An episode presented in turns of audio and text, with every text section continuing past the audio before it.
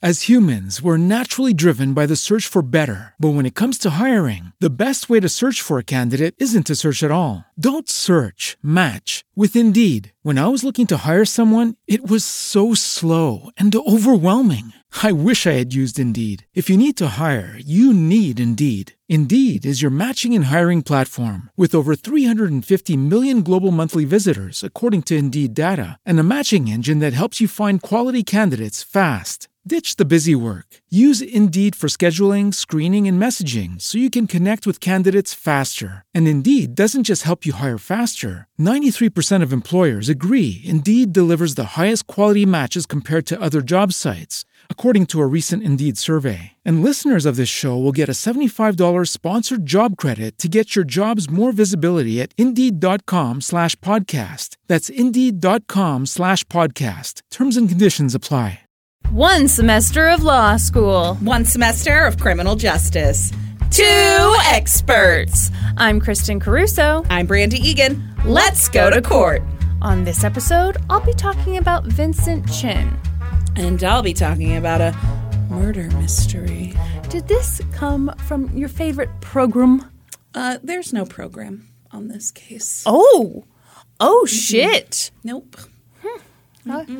Color me intrigued, mm-hmm. madam. This came purely from I had no idea what I wanted to talk about on this week's episode. I uh-huh. read 50 different articles about different cases. I was like, I don't want to talk about any of those. Uh huh.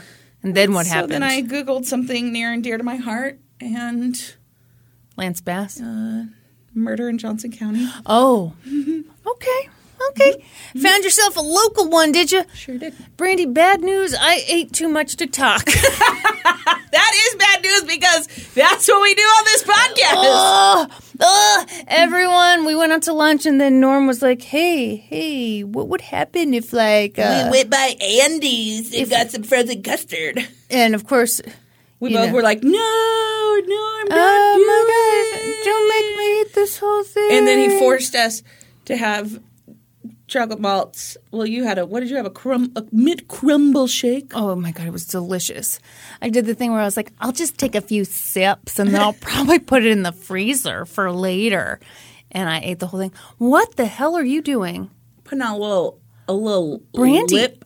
It's, it's, so it's tinted. it You're is. putting It's on a- tinted lip it's a stuff. tinted lip balm. it looks so good. It's Burt's Bees. uh huh. It's got peppermint oil. It's their lip shimmer in Yeah, uh, everyone's familiar with this. in the color caramel.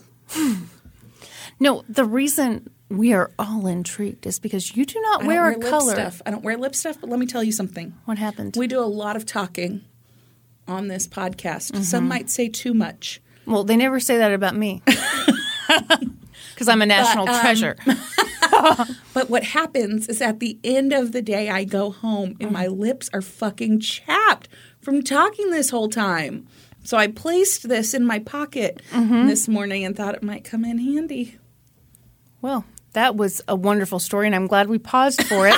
um, here's another great story. Our Patreon. Our, our Patreon is a story that tells itself. You know, for just five dollars a month, What's a story that tells you can itself? sponsor this very Podcast. podcast. a podcast didn't need. The Christian Children's Fund. nope. Was wait. that Sally Struthers? Did she do the Christian? No, Children's no, it was the old guy with the beard. Oh, we discussed this. Oh yeah. Anyway, for Mm-hmm. just five dollars a month, you can support this podcast. This is probably in poor taste that we're saying this. All other podcasts to do it. You get a monthly bonus episode. Yeah. You get into the Discord to chit chat the day away. Yeah. At the higher levels, you get more stuff. You get stickers. You get cards with our autographs. You get inducted into the podcast at the ten dollar level. That's the Super. Oh, no, sorry. I Ma'am. clearly half paying ma'am. Are you part of this podcast, or do you just show up sometimes? I actually thought I got fired this week. I couldn't get into the Discord. Turns out it was just like a worldwide Discord outage, and I'd not been fired from my own podcast. I don't want you to get too comfortable, though, Brady, because it could absolutely happen.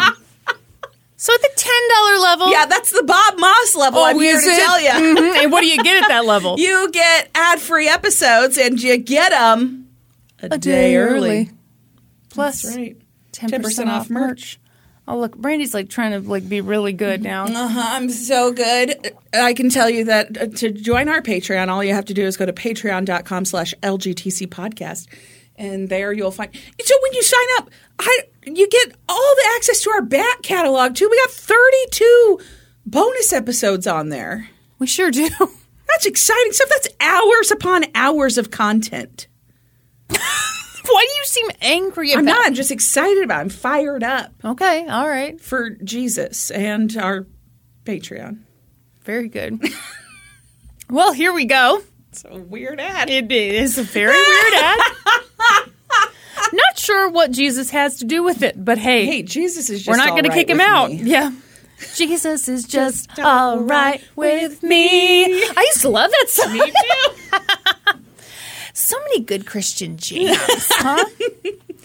uh, are you familiar with Vincent Chin? No.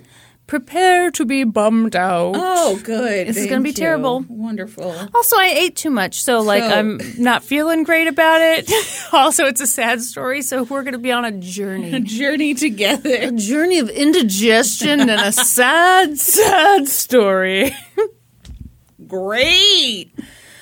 Um, yeah, okay, here we go. Okay. Shout outs to the book Asian American Studies Now. A But textbook? yeah, it's a textbook. Okay. And the now wasn't capitalized, but I Oh, just it wasn't like now. That's what I, I call Asian American studies. it's all the hits from 1999. they should market textbooks like that. I agree. I agree. Because, you know, sometimes with those updates, you're like, did they just update a few words? No, it's all the new hits. Yes. Anyway, that's by Helen Zia and an article from CNN by Harmeet Kaur. And I'm not going to tell you the title of it Because it gives it all away. like the whole damn thing. There's a period in this headline, which That's I too- it's too long. I was going to say that's a too long of a headline. That's a too long. Uh. Yeah. Also, where would we be without Wikipedia? I don't know. Probably dead in a ditch somewhere. Well, damn. you heard it here first, folks. Wikipedia saves lives. Picture it 1982, Detroit, Michigan. At this point in time, Detroit was okay. Anyone who loves Detroiters like I did will understand that joke, and the rest of you are very lame. Obviously. At this point in time, Detroit was the automotive capital of the world. The world. It had always been that way. It would always be that way. Or would it? See, for so long, the automotive industry supported a ton of jobs. But by 1982, American car companies were on shaky ground, Brandy. Mm, mm-hmm. Japanese car companies had the nerve to make better cars and sell them for less money. What? You seem scandalized. No, I have the hiccups, and I, Oh. was, I was trying to silence That's it. this is a bad time to get the hiccups. Sure is. For consumers, this was a no-brainer. Do I want a better car for less money? Yes, yes I do. yeah. And so American car companies had smaller profit margins and they ended up laying a bunch of people off. Yeah. And it sucked. People who thought they'd found steady work that would keep them employed for the rest of their lives all of a sudden lost it. The city hit hard times. The people who were suddenly out of work were given a new name the new poor. Oh. I know, I'd never heard that before, but isn't that just. Yeah, that, that sucks. Yeah. It was a rough time for the American automotive industry, and the people who were in charge, or who got laid off, or whose jobs were at risk, wanted someone to blame. Oh, good. Just Yeah. put that together. Now she knows where this is going. Great. People could have blamed the executives at American car companies. No, they're just going to blame the Asian people who live in their very neighborhood. Uh oh, Brandy has caught on to how things work in this world. Oh, no. Some did, blame American car com- companies. They were like, hey, you guys should have taken a bigger chunk of your massive profits during the good years and reinvested it into innovation and better equipment and training. Uh, but most people Pretty people. wild and out there concept. Yeah, I know it is. And most people did not go down that road. Yeah. Instead, they took out their anger on the Japanese automotive industry as a whole. Some local unions sponsored really fun events where, for a dollar, people could take sledgehammers and smash Japanese cars. And I wish I could tell you what the name of those events were, but it includes a racial slur. Yeah, that's probably fine just to leave that out then. Smash that blank crap. Great. Yeah. Great. Lee Iacocca, the chairman of Chrysler, made a hilarious joke about dropping nuclear bombs on Japan as a way to get back at them for making good cars. Uh-huh. Yep. People slapped bumper stickers on their American made cars that read Honda, Toyota, Pearl Harbor.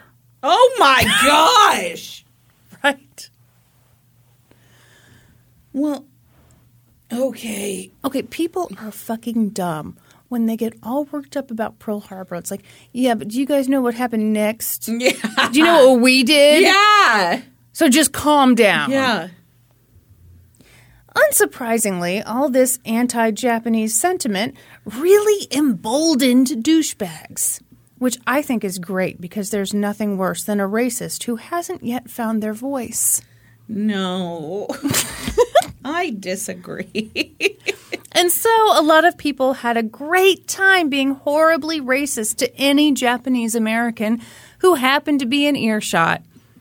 And really, I'm saying Japanese American, but it was any Asian American. yeah, because nobody's taking the time to find out their nationality. Right. And you know that because you never asked. You stop it right now. So that was the environment that a 27 year old Chinese American named Vincent Chin lived in.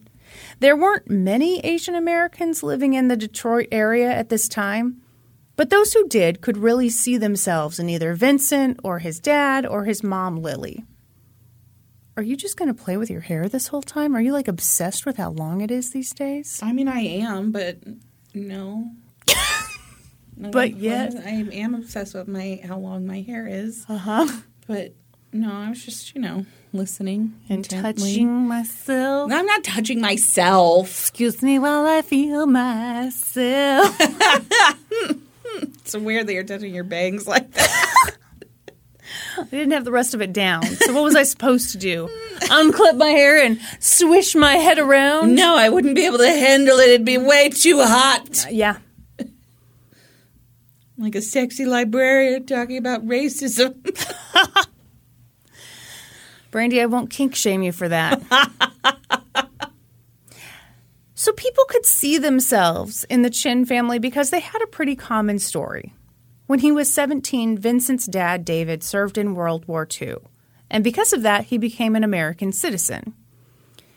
That was a way that a lot of Asian American men gained citizenship, with the obvious exception of Japanese Americans who were Yeah, locked up in internment internment camps. camps, yeah. I put that together this morning as I was reading this over. I was like, ooh, but not all Yeah. Uh, whoops. Okay. yeah. As an American citizen, David was able to propose to a woman named Lily Yi, and she came over from China and they got married. Are you ready for a foreshadowy fact? No. Can you skip it? Nope. Lily's dad didn't want her to move to America because he'd tried living in America. He'd worked on the Transcontinental Railroad and was treated like absolute shit. Mm-hmm. And so he'd gone back to China and he was worried that his daughter would get the same treatment. But Lily's dad was wrong. Lily and David definitely faced hard times and discrimination, but not to the level that he had. They worked in laundries and restaurants, and they longed to have children. Lily loved kids. She always wanted to be a mom. But she'd had, I can't remember what she had said, but she'd had some kind of surgery. She wasn't able to have kids on her mm-hmm. own. And so in 1961, they looked through adoption catalogs from orphanages in China and they fell in love with a picture of a little boy who had these bright, beautiful eyes. Lily could tell that he was smart. So she and David adopted six year old Vincent. They were so happy to have him. Look at you, you're a little smiley over there. Yeah, that's a sweet story. But moving to America was a big change. Vincent's first day of school was kind of scary. Everything was so new, but he was so cute. He was like really chubby. And Lily made him wear slacks and a button down shirt and a little bow tie to school. Oh my gosh. and his new friends did tease him about the bow tie, but eventually everyone got over it. Vincent turned out to be a really funny, easygoing kid. He went to Oak Park High School, where he ran track and wrote poems or poems, as Brandy would say. Mm-hmm. And after he graduated high school, he went to the Control Data Institute, which sounds made up. CDT. What? Yeah. Huh? I just made that up right now. Well, and you said CDT. Controlled data. Institute. Oh. I I don't think you know what you're talking about.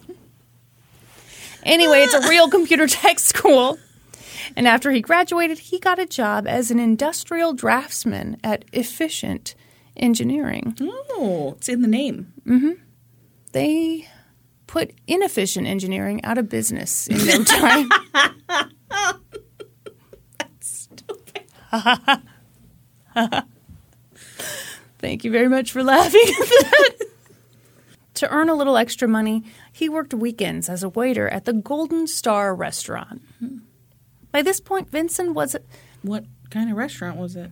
a Chinese restaurant. Okay. Do you want more information? Do you have more? I weirdly I do. What do you got? Had gold and red decorations on the walls. Okay, uh-huh. That's uh, end of list. Oh, okay. Okay. All right. Don't ask me Signature anymore. dish? I I told you everything I know. I'm just seeing if you're holding out on us. no, not. Mm-mm.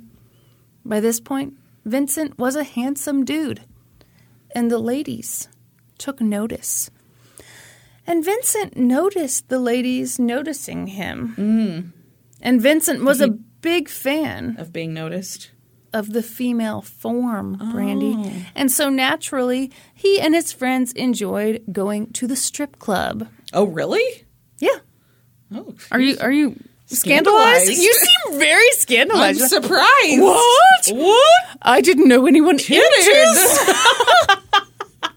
Do people enjoy titties? I see mine every day. No, I'm a never nude. I've never seen my titties. Brandy, do you have a special swimsuit to shower in? Or do you just always keep it on under your clothes? yeah, it's on right now. Great. Good for you. Just in case, like, something horrible A stiff happen. wind. Like, we're walking along and Norm trips and he accidentally, like, reaches out and, oh, rips all my clothes off me. I've still got my swimsuit on. You're going to have to explain that because otherwise that just sounds like a fantasy that you're having. No, so David and I are like wedding planning right now.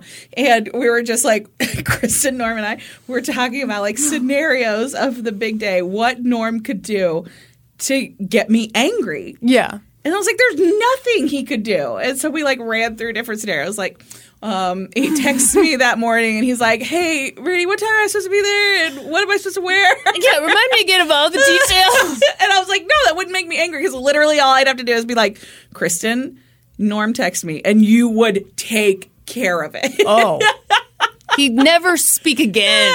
so we came up with a couple of different scenarios. The only scenario that we came up with that might get me angry is if he for some reason like got up during the ceremony, was like walking towards the front and like tripped and like reached out to stop himself and he somehow grabbed my wedding dress and tore it off me. Okay, I don't like that you said for some reason because in the scenario that we laid out, it was like the middle of the ceremony, and Norm decides I've got to stand up and congratulate these. I've oh, that's right. the Yes. And also, he's wearing a Hawaiian shirt. Obviously. Uh-huh. obviously. A Taco Bell Hawaiian shirt. which he does own. I don't mean to make anyone jealous. so, anyway, Vincent and his friends enjoyed going to the strip club, mm. like dim titties. Yeah. But as Vincent entered his late 20s, he decided to settle down. At some point, he got engaged to a woman named Vicky. They set a date. They would be married on June 28th, 1982. what? That's my mom's birthday. Oh my God. Not 1982, because then she would have been four when I was born, which would be ridiculous. Very upsetting. that is the year she graduated high school, though. So that was her 18th birthday. Oh my God. Is everyone writing this down? No, this isn't going your 10 pounds fun fact journal. no, it would go in your Lynn Bourne fun oh, fact journal. You have to get different fun fact journals. I'm sorry, people. this was obviously a joyous occasion. The wedding was going to be huge. One source said like 400 people. Oh, shit. I know. It's a big ass wedding. It's too many people. I don't even know 400 people. Everyone. Brandy just looked off to the side. You could tell she was clearly trying to add up the number of people she knows. I was like, could I get there even like if I. really tried. No. The one thing that made the occasion a little sad was that Vincent's dad, David, wouldn't be around to see his son get married. Did he die? Yeah, he died a year earlier. Well, that's really sad. Yeah. Don't worry, it's the last sad thing. I don't think it is. Yeah. But the wedding date got closer and closer, and then came the evening of June 19th, 1982. It was Vincent's bachelor. Oh my God. Do you know what June 19th is? What? It's London's Juneteenth. birthday. Oh, excuse me. I was thinking it was Juneteenth. It is Juneteenth. But also. also, London's birthday. She'll be two this year all right. on June 19th. you done burping? How dare you? That could have all been edited out. Still can be. it was Vincent's bachelor party. Also Juneteenth. Also London's birthday. Yes. And of course, he and his friends decided to hit up the strip club. Lily was not thrilled. Mm-hmm. She was like, uh, You're about to get married. You need to stop going to those places. And Vincent was like, I know, Mom, but it's the last time. How'd Vicky feel about it? I don't know. I didn't see. It was hard enough to find Vicky's name. Yeah. Lily was kind of like Vicky and Vincent. That's Yeah. cute. They could have all kinds of V stuff in their house. just a giant V on the wall. Yeah. All right. Lily was horrified. She was like, Don't say it's the last time. That's bad luck. And Vincent was like, mm, Okay, okay. And he and three of his friends headed off for the Fancy Pants Club in Highland Park. What's it called? What do you mean, what's it called? It's called the Fancy Pants Club. That's what it's called? that is the name I of the thought you strip were club. describing it as like this No. is the like, No, no, no. This is a high end strip club. Nope. It's called the Fancy Pants Club. Mm-hmm. Well, I love that. Okay, I'm devastated to tell you that the Fancy Pants Club is no longer in business. Probably because as a society, we've become much more casual over the years. we don't require our pants to be quite as fancy. Mm-hmm. Okay, you ready for a disturbing fact about the Fancy Pants Club? Yeah. It didn't serve alcohol. Yeah, that's common. What? Why? Yeah. Strip clubs are uh, often What? like BYOB even. Why? It doesn't require them to hold a liquor license. Yeah, but couldn't you make a lot more money by like showing tits and alcohol? I don't think I you mean, not just show showing the alcohol. Here it is, wish you could taste it. Yeah, I don't. There's something about the. Yeah, it's. mm, Yeah, I can't remember, but there's a reason. Hmm. That's not satisfying. I know it's not, but it's a common thing for strip clubs not to hold a liquor license, but I think allow you to bring your own liquor lame. in. Well, okay, but if you can bring your own liquor in, aren't people just getting show wasted? Well, exactly. But then the the the facility doesn't hold the liability of over serving you, and then maybe assaulting an employee. well, they should absolutely have the liability for that. yes. What? I'm just saying that the it lessens their liability. I don't like it, Brandy. Okay, well, I don't make the rules. Yeah, but you run the million dollar fantasy ranch, which is a real club. the outhouse Ew. in Lawrence. That's what it's called? Yeah. I don't know that it's still around, but it was BYOB. They called it the outhouse? Yeah, I went to a strip club in Omaha for my 18th birthday because it was the only facility I could get into, and all of my friends. Boy, that I you was just with had were to see some dick, huh? And- no, it was a female strip club. You just had to see some tits, huh? This is the only place that was 18 and older because they didn't have a liquor license. Uh huh. But you could bring in your. Should we be concerned that that box just popped up? No, they just Okay. want to stop us from getting viruses. Okay, good. Like herpes Probably at a strip club. yeah, they heard you talking about the outhouse. The outhouse, yeah. so you went to Omaha? Yeah, for my 18th birthday with my girls from Walgreens, um, who were all older than me, and yeah, that was the only place I could get into was the strip club. so we went there. Hmm. It's an experience Did you fall in love? with a stripper. Yeah. I'm in love. Yeah, exactly. I've heard the song. I know how it goes. uh-uh. All right. Well, anyway, I've obviously never been to a strip club, but I'm horrified by the idea that you would like be around naked people and not be able to have like a gin and tonic. No, you can. You just got to bring it yourself. Okay, fine. Anyway, Pack a little cooler.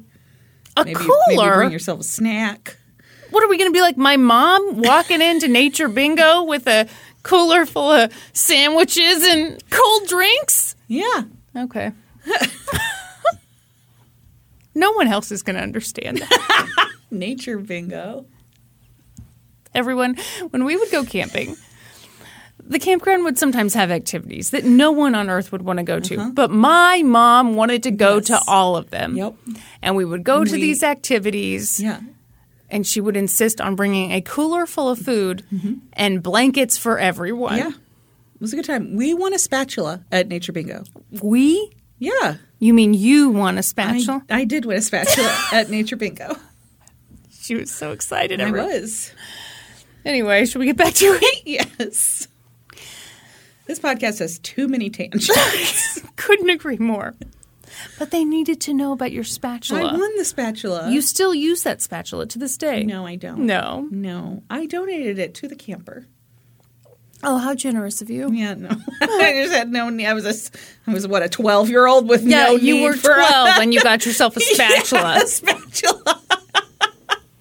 So Vincent and his buddies, two white guys and another Asian American guy, went into the Fancy Pants Club and went straws deep on some Sprite. Because that's the only thing you can do there. Okay. And the Is de- that a thing people say straws deep? It is. It is. Thank so. you for mm-hmm. asking. Mm-hmm. I read that in another source mm-hmm. here. In that now, that's what I call Asian American history. That's right. Uh-huh. Yeah, Helen Zia said that. That's rude to say. She did not say that. That's She a Kristen. abso- that's a Kristen original. So the details here are a little fuzzy, but it seems that a dancer came over and performed for them, and Vincent gave her a generous tip. Vincent and his friends were all very generous tippers. And that seemed to anger these two douchebags who were also at the strip club.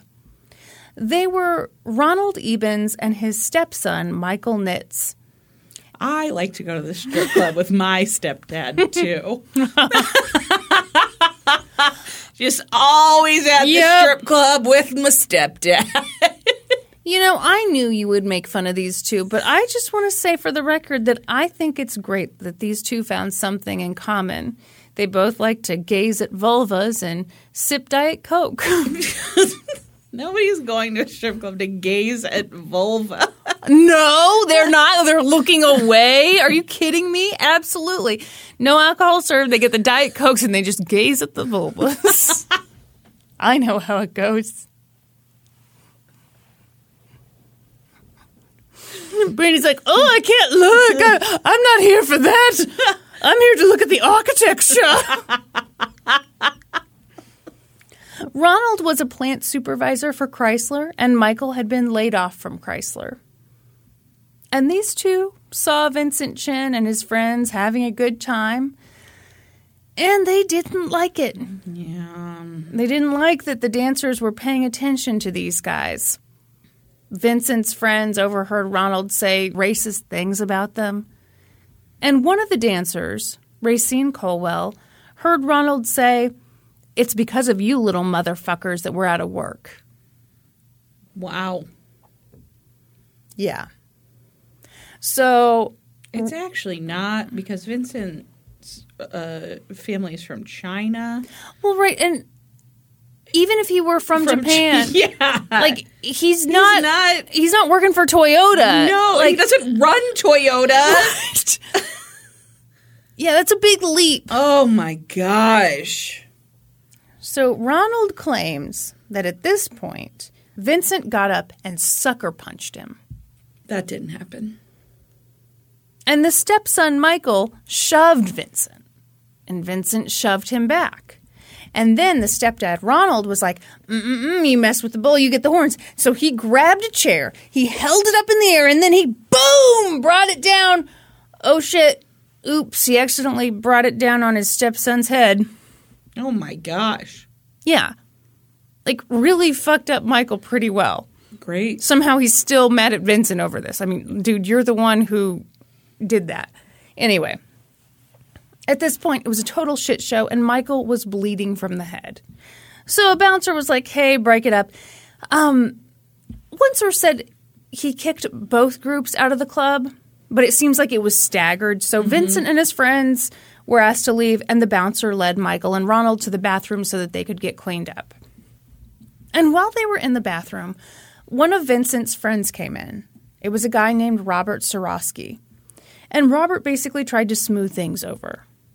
He was like, hey, you know, hey, sorry for how that all went down. We're here for my buddy's bachelor party. He's had a few drinks tonight. Yada, yada, yada. Let's all calm down. Mm-hmm. And then Robert must have used the turlet or something because Ronald and Michael left the strip club. And Vincent and the rest of his friends were still standing around in the parking lot waiting for their buddy Robert.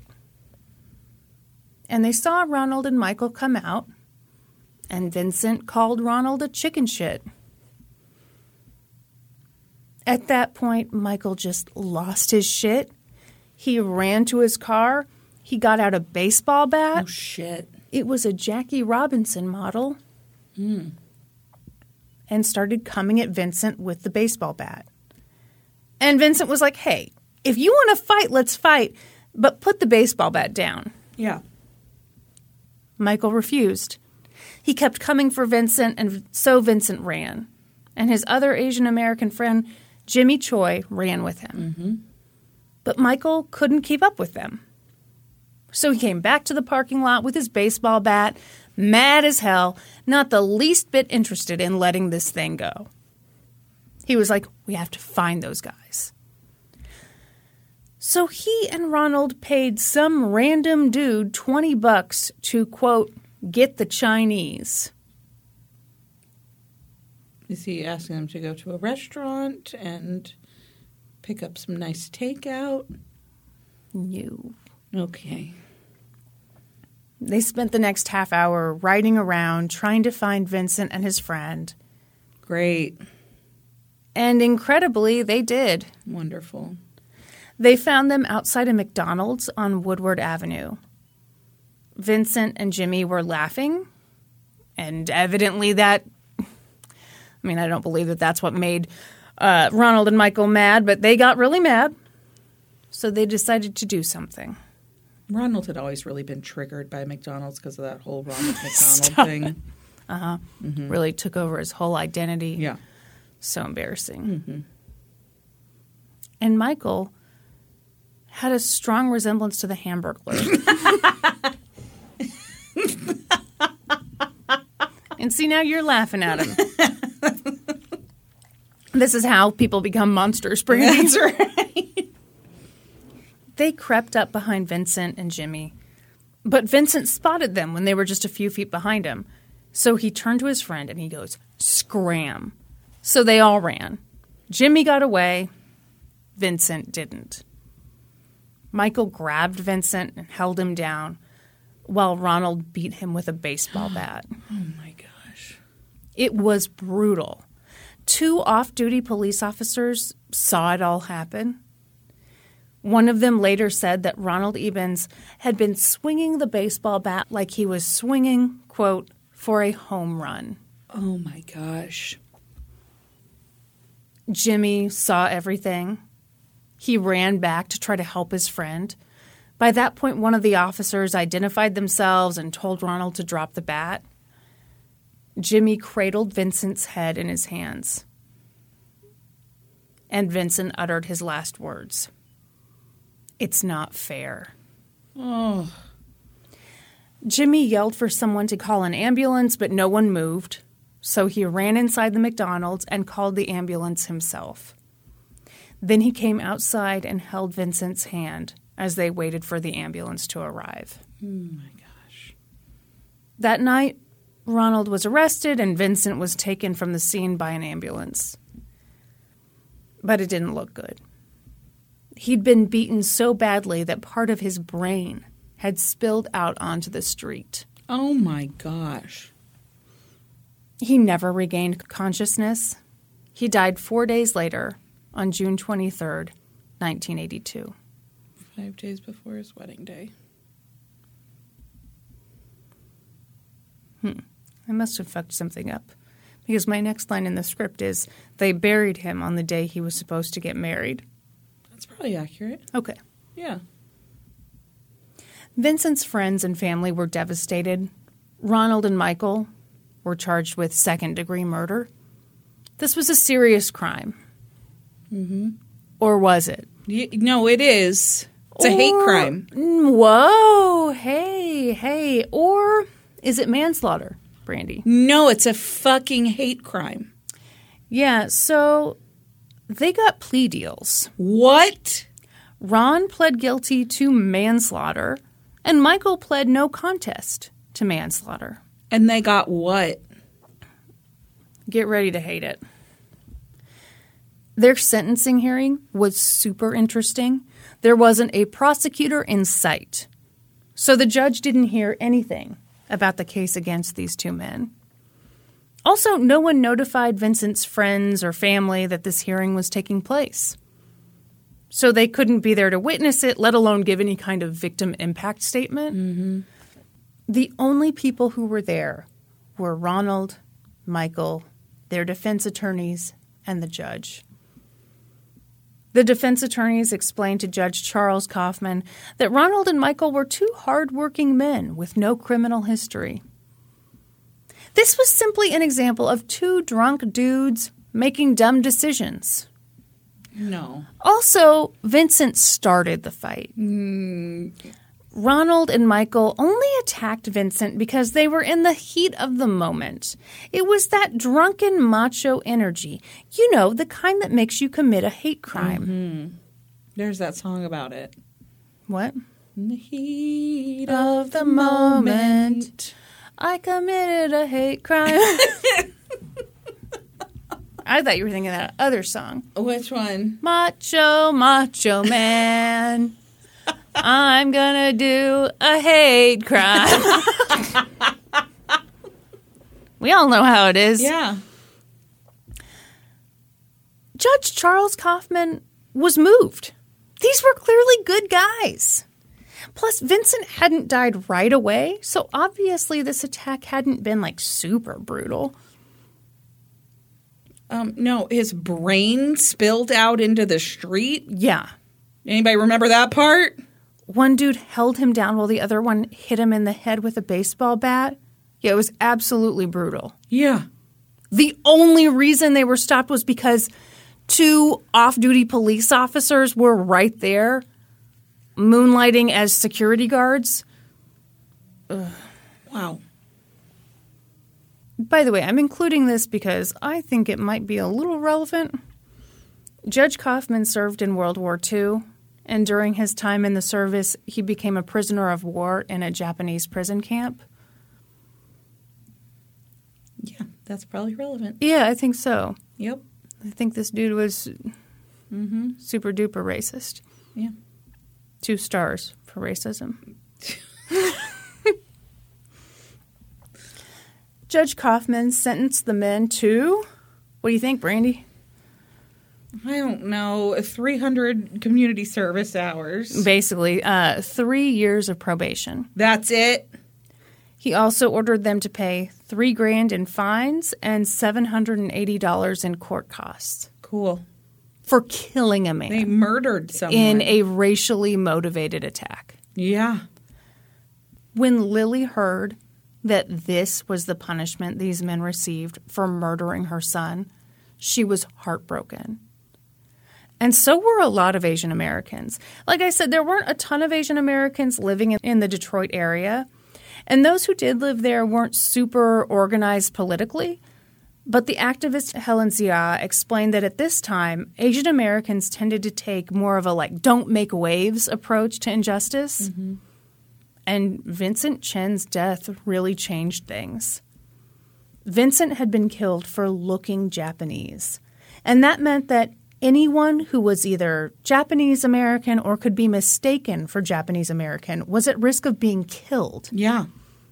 Cynthia Lee, who was an Asian American reporter for the Detroit News, went and talked to local Asian Americans about the lack of punishment Ronald and Michael received. And they said they were basically floored and terrified. Yeah. One man said, You go to jail for killing a dog. Mm-hmm. Another said, Vincent's life was worth less than a used car. Yep. So, you know, Charles Kaufman was getting a little blowback on his decision, but he held firm. He did. Yeah. What do you have to say about it? Okay, glad you asked. In an interview, he said, and by the way, he's got a really interesting voice, so here we go. These weren't the kind of men that you send to jail. You don't make the punishment fit the crime, you make the punishment fit the criminal. No. These aren't the kind of men you send to jail. They, No. they killed a man. Murdered a man. Yep. They hunted him down and beat him. And he died. You make the punishment fit the criminal? No, you fucking don't. Well, and also, I'd say these are pretty bad criminals if that's what they did. Yeah. Would you like a more detailed explanation? I think you'll understand it much better. Okay, great. The victim lingered for four days, which again, based upon everything, was indicative to me that they attempted to administer a punishment. They did this too severely, with careless, reckless disregard for human life, which is what manslaughter is. And that's what they were found guilty of. And that's what I predicated my sentence on. Had it been a brutal murder, of course these fellas would be in jail now. It was a brutal fucking murder. His brain spilled out of his head. Yeah. Yeah. That's fucking brutal. The fact that he lingered in that state for four days is fucking brutal. And again, the only reason he didn't die right then It's because they were interrupted. by the police. They were stopped. An officer came up to them with a gun and made them stop. Hmm. Lily Chin refused to accept this sentence. She wrote a letter to the Detroit Chinese Welfare Council saying, This is injustice to the grossest extreme. Yeah. I grieve in my heart and shed tears and blood. My son cannot be brought back to life, but he was a member of your council. Therefore, I plead to you please let the Chinese American community know so they can help me hire legal counsel to appeal so my son can rest his soul. Wow. Her appeal worked. Wow. Um, And a week after these sentences came down, I'm sorry, not a legal appeal, but just an appeal yeah, for help. yeah. yeah. Okay. Yes. A week after these sentences came down, a group of about 30 or so prominent Asian Americans met up at the Golden Star where Vincent had worked as a waiter. No word on the signature dish, Brandy, I'm sorry to say. Yeah, that is disappointing. They were about three blocks from where he'd been beaten. There were a few lawyers in the group, but um, they were all under 30 and none of them specialized in criminal law. But they were Asian American lawyers and they wanted to help. And so they talked to the crowd about what the options were and explained that once a sentence is handed down, the victim's family really can't do much to change Well, it. Well, yeah. So there are a few things they could do. They could ask the judge to set aside his sentence. They could file briefs with the appellate court to get the sentence overturned. But I mean, the chances of any of that happening are just so, so slim. What do you, what do you, Well, couldn't they get it? Couldn't they get federal hate crime charges? Fi- I mean, I Could don't you keep your gonna- pants on? Oh, okay, great. could you, okay. anyway, what what were you going to talk about? could we like jump ahead a couple pages? Sorry. As they broke the bad news, the crowd went silent. The only sound was Lily Chin sitting in the back of the room, weeping. Yeah. At this point, Helen Zia, who had been trying to decide, okay, do I want to be a journalist? Do I want to be a participant? Yeah. Made her decision. She was like, okay, we have to try. We have to do something. We have to let the world know what has happened here. The room went quiet again, and then the crying stopped. And finally, Lily Chin stood up and she said, We must speak up. These men killed my son like an animal, but they go free. This is wrong. We must tell the people this is wrong. Yeah. The group agreed. The next logical step was to set up a meeting with the sentencing judge. But when it came time to figure out which one of the lawyers would accompany Lily Chin to the meeting, no one wanted to do it. Of course. So there might be a temptation to like be upset about this, and you know that's fair. But like, I think it's understandable. You're one of like a handful of ama- Yeah. of Asian American lawyers in Michigan, and this is putting your career on the line. Absolutely, it is. No, I think it's completely understandable. And so, a woman named Lisa Chan, who was the only Asian American woman practicing law in Michigan, volunteered to do it. Wow. They created a game plan. Helen put a spotlight on the case through public relations efforts, and Lisa and Lily set up a meeting with Judge Kaufman. But Judge Kaufman didn't show up. No big deal. They decided to schedule another meeting. But when they tried to do that, they were told that the judge was on vacation. So Lisa was like, wow, that judge is a jackass. And that's her talking, not me. Mm-hmm. I don't think so. So she started digging into the criminal case against Ronald and Michael, and of course, discovered a metric shit ton of errors. Investigators hadn't interviewed all the witnesses. Mm-hmm. They hadn't talked to the dancers. They hadn't even talked to the guy who'd been paid 20 bucks to, quote, get the Chinese. Yeah. So they talked to the witnesses. And that's how they found one of the dancers who performed that night. She said she'd overheard Ronald say, It's because of you motherfuckers that we're out of work. So there it was a woman who had no real ties to this case.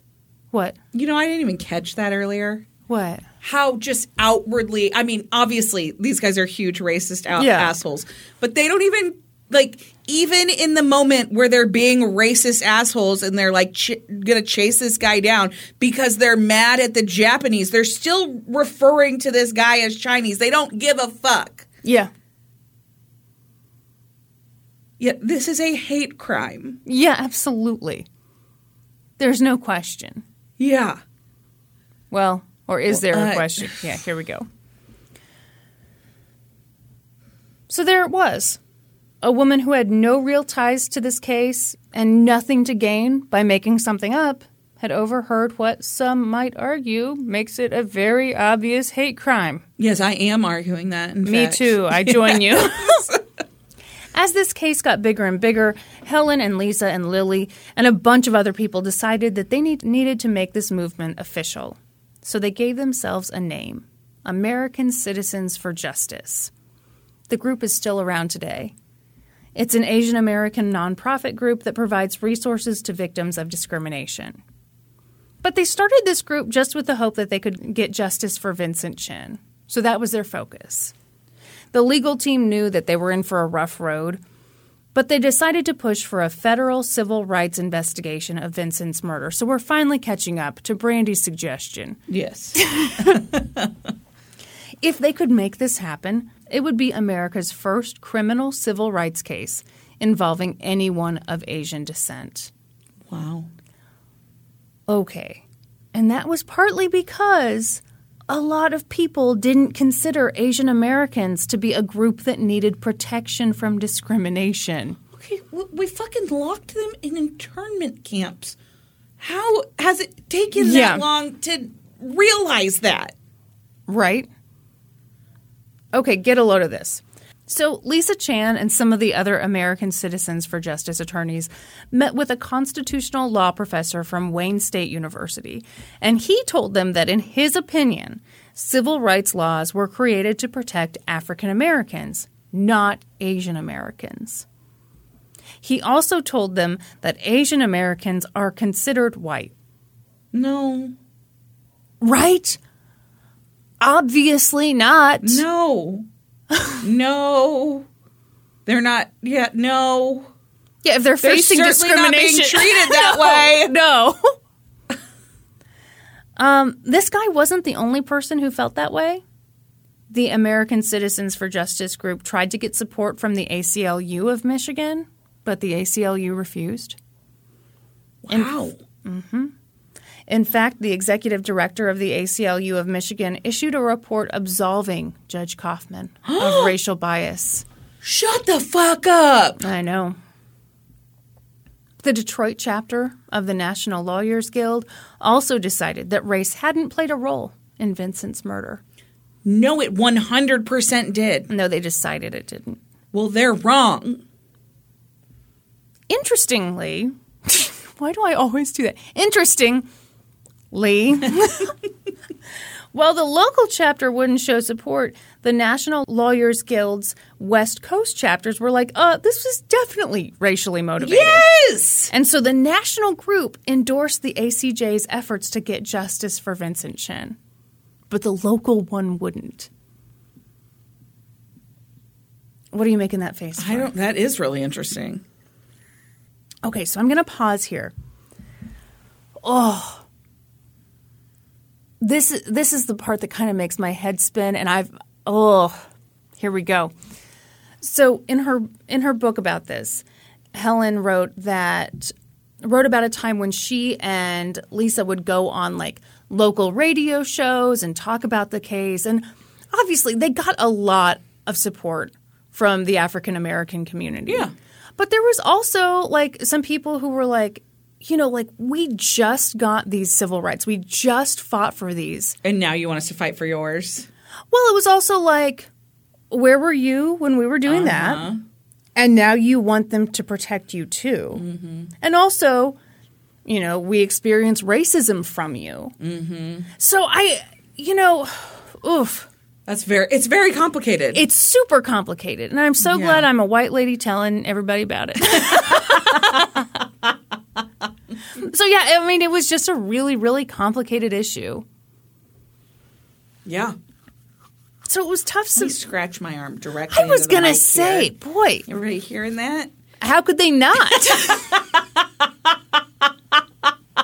so they tried to get to get support locally. It was really tough, but national support did come in. The New York Times covered the story, and Lily Chin went on the Phil Donahue show to talk about her son's murder. By this point, the ACJ was really pursuing two main methods of getting justice. Federal hate crime. Uh, that's not two. That's we're holding that for the second oh, one. Oh, okay. What's the first? First, they filed briefs with the appellate court to overturn Judge Kaufman's sentence on the basis that he delivered it with incomplete information. Or, I'm sorry, based on incomplete information. But that wasn't successful because of double jeopardy with Ashley Judd. Mm-hmm. They also asked Judge Kaufman to set aside his sentence, but you can just guess how that went. yeah, he wasn't going to do that Nope. on account of the. Being a racist douchebag. what if he'd said, I'm sorry, I'm just too racist? I'm just too racist. I'm not going to be able to do that. So their only path left, Brandy, was to push for a federal civil rights case. Okay, great. How's that going? In November 1983, they prevailed. A federal grand jury indicted Ronald and Michael for violating Vincent Chin's right to enjoy a place of public accommodation. The defense did try to get this whole thing thrown out by arguing that federal civil rights laws only applied to African Americans, but that didn't work. You're making that face again. I'm. Yeah, because it is. It's very complicated. I mean, yeah, this is another group that's being discriminated against. They need their. They need to be protected. And you know, it's funny. I wish I could go back and listen to some of those old radio interviews because it seems like Helen and Lisa did a really good job of being like, "Hey, we're not trying to compare." No. Because I mean, yeah, you can't compare to slavery. yes. But absolutely there's more than one group in this country that's going to get shit upon and is going to face discrimination. Yeah. So, the federal trial began on June 5, 1984, with a jury of seven women and five men. Theodore Merritt delivered the opening statement for the prosecution and said that what happened that night was a story of ugly racism which turned violent. In his opening statement, Ronald's defense attorney, David Lawson, told the jury that it was pretty racism which turned violent. I'm so, I'm so sorry. He did not say I made that, up just, just right this second.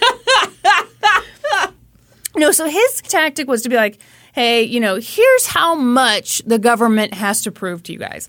First of all, they need to prove that Ronald and Michael were responsible for Vincent's death, which, I mean, come on. Yeah, that's not going to be a problem. But also, they have to prove that he killed him because of his race and with the intent to stop him from enjoying a place of public accommodation. But they couldn't do that because this was a case of drunk men getting into a fight. Race had nothing to do with it. Yes, it fucking did. The only reason. He reason paid somebody twenty dollars to get the Chinese. No, the only reason he we said, were all you, here You little guys are the reason we're out of work, or something to that effect. motherfuckers. Yeah, you you lightened it up. I thought he said something about him being. yeah, little motherfuckers. Oh, oh, okay, little mm-hmm. motherfuckers. Okay. The only reason we were all here is because Ronald and Michael were given probation, and that made Vincent's friends and family and his community very angry. And for that reason, racism had been put into this case, Brandy. Bull fucking shit. Yes, that's part of it. Yes, it is a miscarriage of justice that they got only probation for murdering a young man. Please don't be hysterical. But racism is part of it. yeah. It's a huge part of it. Racism is part of everything in this. yes. Racism is part of the sentencing, in addition to the crime. Ah. He said Sorry for my primal squeal there. He said that the testimony of witnesses would be distorted, fabricated, and changed to support the government's charges. well, that's a bold fucking claim, sir. Sure is. But you know, they made up this whole thing, Brandy, to make it look like it was a hate crime. No. Nope. Nope. The jury heard from Vincent's friends and from the dancers at the club. So, arguably, the most important witness for the prosecution was Racine Caldwell, who had overheard Ronald say, It's because of you little motherfuckers that we're out of work. She said that when Ron said that, Vincent responded, I'm not a little motherfucker. And Ron said, Well, I'm not sure if you're a big one or a little one. And things devolved from there. Mm-hmm. Okay, so I didn't include this in my notes. But you know, during cross examination, the defense I thought was so stupid. I, they get up there. He's like, "So you liked Vincent Chin, right?" And she's like, "Well, I mean, he was a customer. I mean, yeah, I liked him, all right.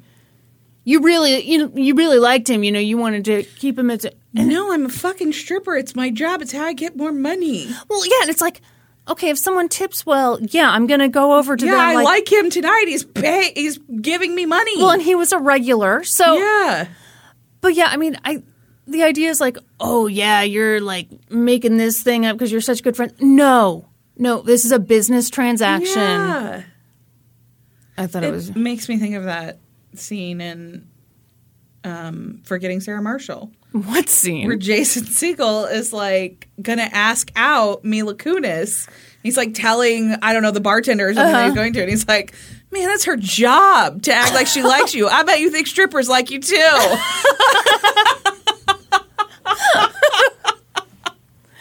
a classic film. it is a classic film. The surprise male nudity in that is just delightful. Have I laughed harder? Bad Trip. Oh, really? Have you watched Bad Trip? I've not watched it yet. You did recommend it to me. There's a scene, a non-consensual sexual relation scene with a gor- gorilla that really tickled me. The gorilla tickled you? In a way, yes. so, the tough thing was that every Asian American who heard that sentence, it's because of you little motherfuckers that were out of work, knew that it was racially motivated. Yes! Can you? I cannot! There's no question here! I'm banging my gavel. Uh, you're Randy, racist. you have no gable. You are racist. I said This it was is a gable. gable. You have no gable, and you have no gavel, and you have no navel. I do have a navel. Prove it. You want to see it? You would never show it I to me. not. You never nude. No, racism. Check. Hate Mm-hmm. crime. Check. Send these fuckers to federal prison. I would love that. Lock them up in Leavenworth. It's not going to happen, is it? I'm going to be real disappointed at the end of this. Told you it was a bad story. Okay, great. So the tough thing about that sentence is that it doesn't technically contain a racial slur. I know. Oh, get get ready to be even more annoyed. Because even if it had contained a racial slur, under the law, that wouldn't necessarily be enough to prove that this was a racially motivated crime, which I personally think is bullshit. Yeah, it is. Honestly, I think you so much as utter a racial slur in the commission of a crime. Boom, hate crime. Hate crime. What? I, I would argue that you don't even have to do that for it to be a hate crime. What would you argue? If you are committing a crime,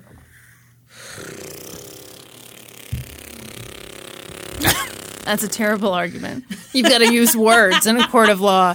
Yeah, it's difficult to prove it, but yeah, if you're motivated to commit a crime purely based on the difference between your skin color and somebody else's skin color, that's a fucking hate crime. Sure. Does it have to be purely because of that? I don't know. I don't think so. No. I mean, I think even if it's a big factor. Yeah.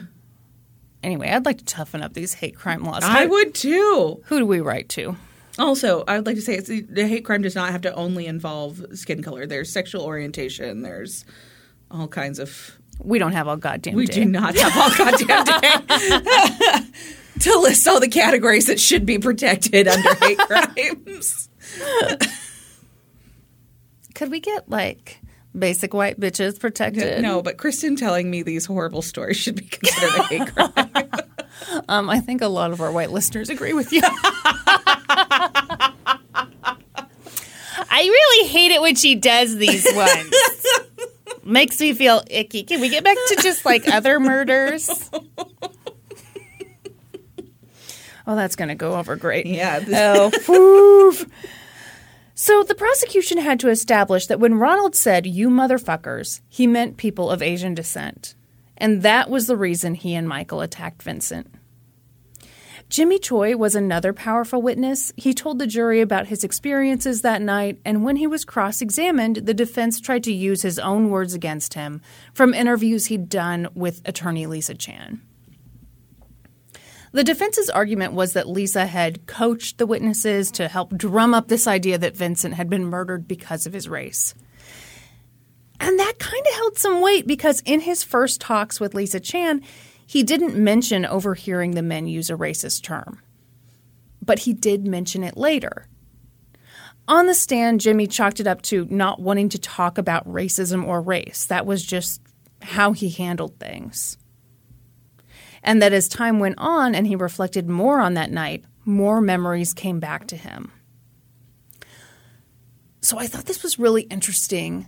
Um, one thing from Helen Zia's book she talked about how when they first came up with this idea of what if we go after federal hate crime charges, a lot of Asian Americans were like, um, hold on, can we do that without mentioning race? Why?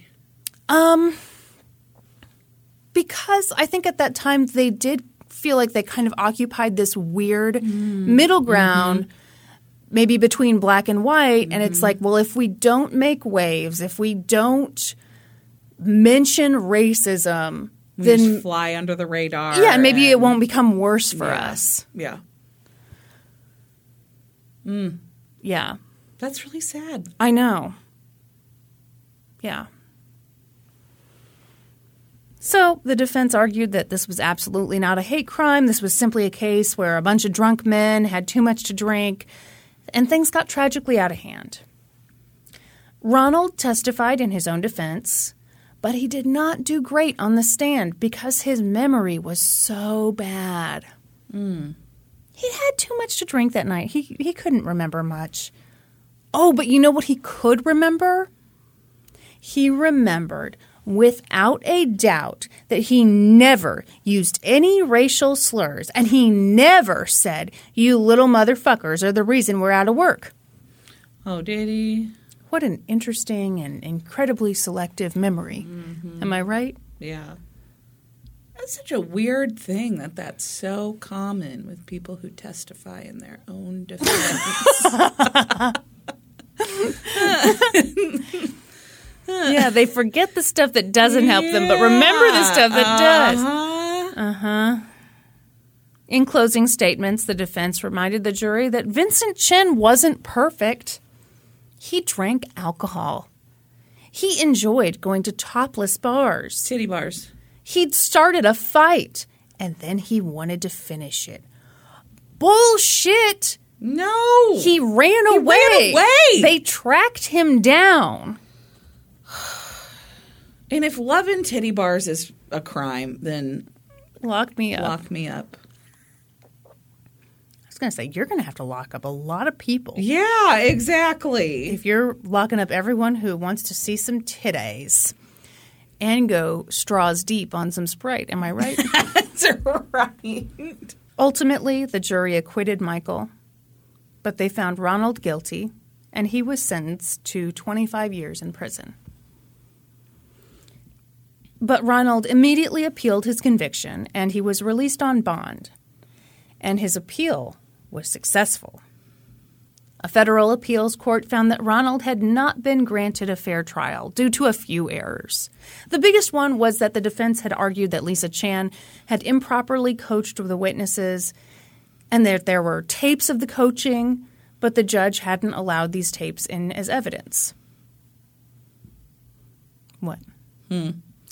Okay, so I watched, I mean, it was really interesting. I watched a reenactment of this trial, and as part of it, they reenacted some of the alleged coaching. Mm-hmm. And I think the thing you have to know is that Lisa Chan was like, she was three years out of law school. She wasn't trained as a litigator. And so you watch it and it's like, I mean, yeah, she is kind of telling people, okay, we all need to ha- present the same story. It, I mean, it doesn't, it's not great. I can see where a defense could really pull that mm-hmm. apart. Yeah. But at the same time, I absolutely believe this was a hate crime. Yeah. What? What? Isn't that something that happens to some degree? Like, Yeah, I think maybe not everybody tapes it. yeah, okay. All right. The prosecution decided to retry Ronald, and this time they held the trial in Cincinnati. During jury selection, potential jurors were asked, Do you have any contact with Asians? and what is the nature of your contact?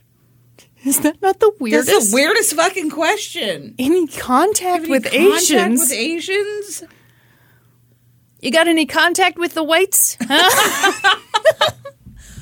Wow. Okay. It's a question that makes me very uncomfortable. 180 people were in the jury pool, and only 19 of them said they'd ever met an Asian American. really? Mm hmm. One white lady who said she had Asian friends was dismissed. One woman who said that she didn't have Asian friends but her daughter did was dismissed. One black man who said that he had served in Korea was dismissed. So, of course, the jury ended up being mostly white men. Yeah. I want to say it was nine men, three women. Mm-hmm. The jury foreperson was a machinist who had been laid off after 30 years at his company. Great. The second case was a lot like the first. I mean, this is how these always Yeah. go. Um, with the exception that Ronald Ebens did not testify in his own defense Oh, this they time. decided maybe that was not Not the a greatest repeat idea. deal. And on May 1st, 1987, the jury found Ronald not guilty. Great. Lily Chin was a wreck. She said, Vincent's soul will never rest. My life is over. It had been five years since her son's murder. In that time, she'd moved away from Detroit. She couldn't handle all the memories. She'd lived with family in New York and San Francisco, but after this final blow, she couldn't take it anymore. She'd lived in America for 50 years. But after this, she was done. She moved back to China. She did file a civil suit against Michael and Ronald for the wrongful death of her son, and that suit was settled out of court on March 23rd, 1987. Michael was ordered to pay $50,000 and Ronald was ordered to pay 1.5 million. Ronald thought that amount of money was ridiculous. And so in 1989, he just stopped making payments. Okay. I didn't get into this too much, but there were a lot of stipulations. Like they couldn't put a lien on his house, they couldn't take his pension. I mean, there were a lot of ways for him to not Yeah. to live just fine and not, Not pay it. Yeah. And so in 1997, the estate of Vincent Chin renewed their civil suit. But it doesn't look like that was effective because as of like 2015, Ronald owed them $8 million in interest. Oh my gosh. So the loss of her son was devastating for Lily Chin. But Ronald, the guy who beat him to death, seems to have lived a pretty normal life.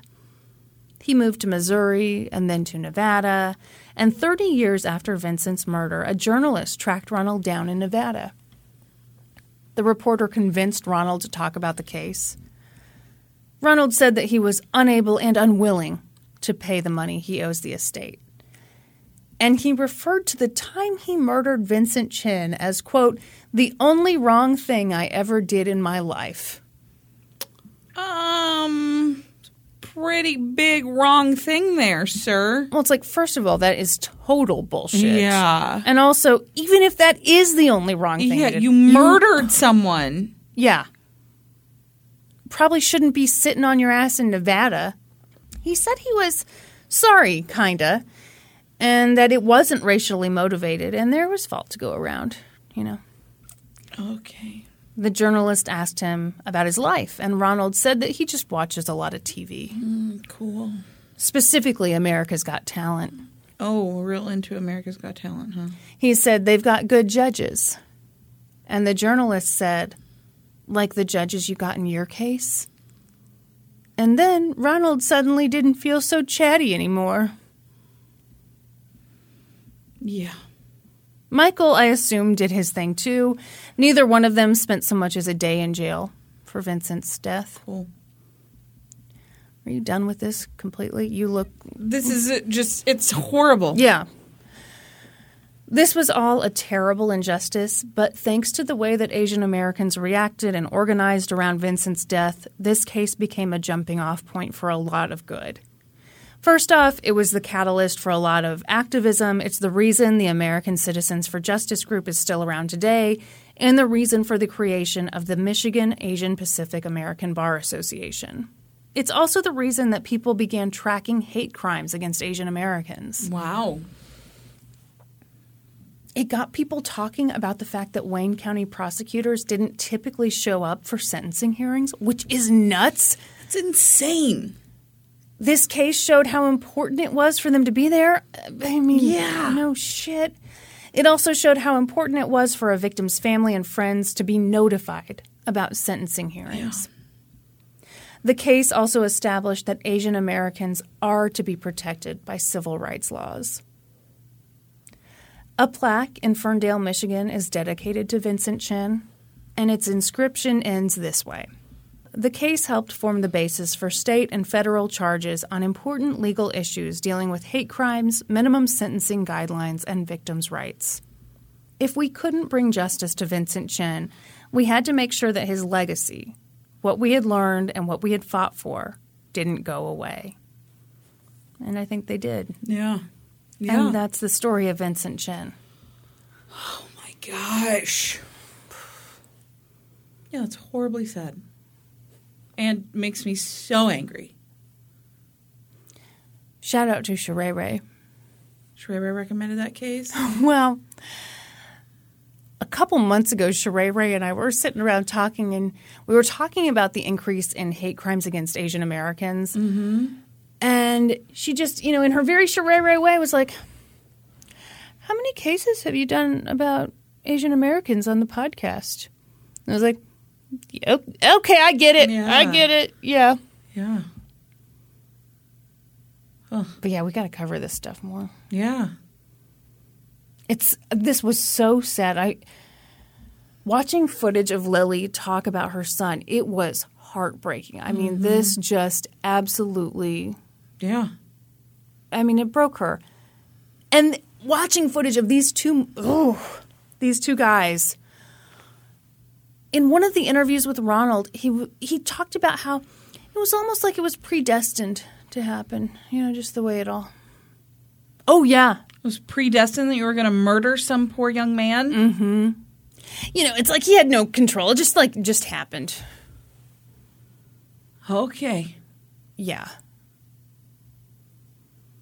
Cool. Ugh. Hate that. As humans, we're naturally driven by the search for better. But when it comes to hiring, the best way to search for a candidate isn't to search at all. Don't search, match with Indeed. When I was looking to hire someone, it was so slow and overwhelming.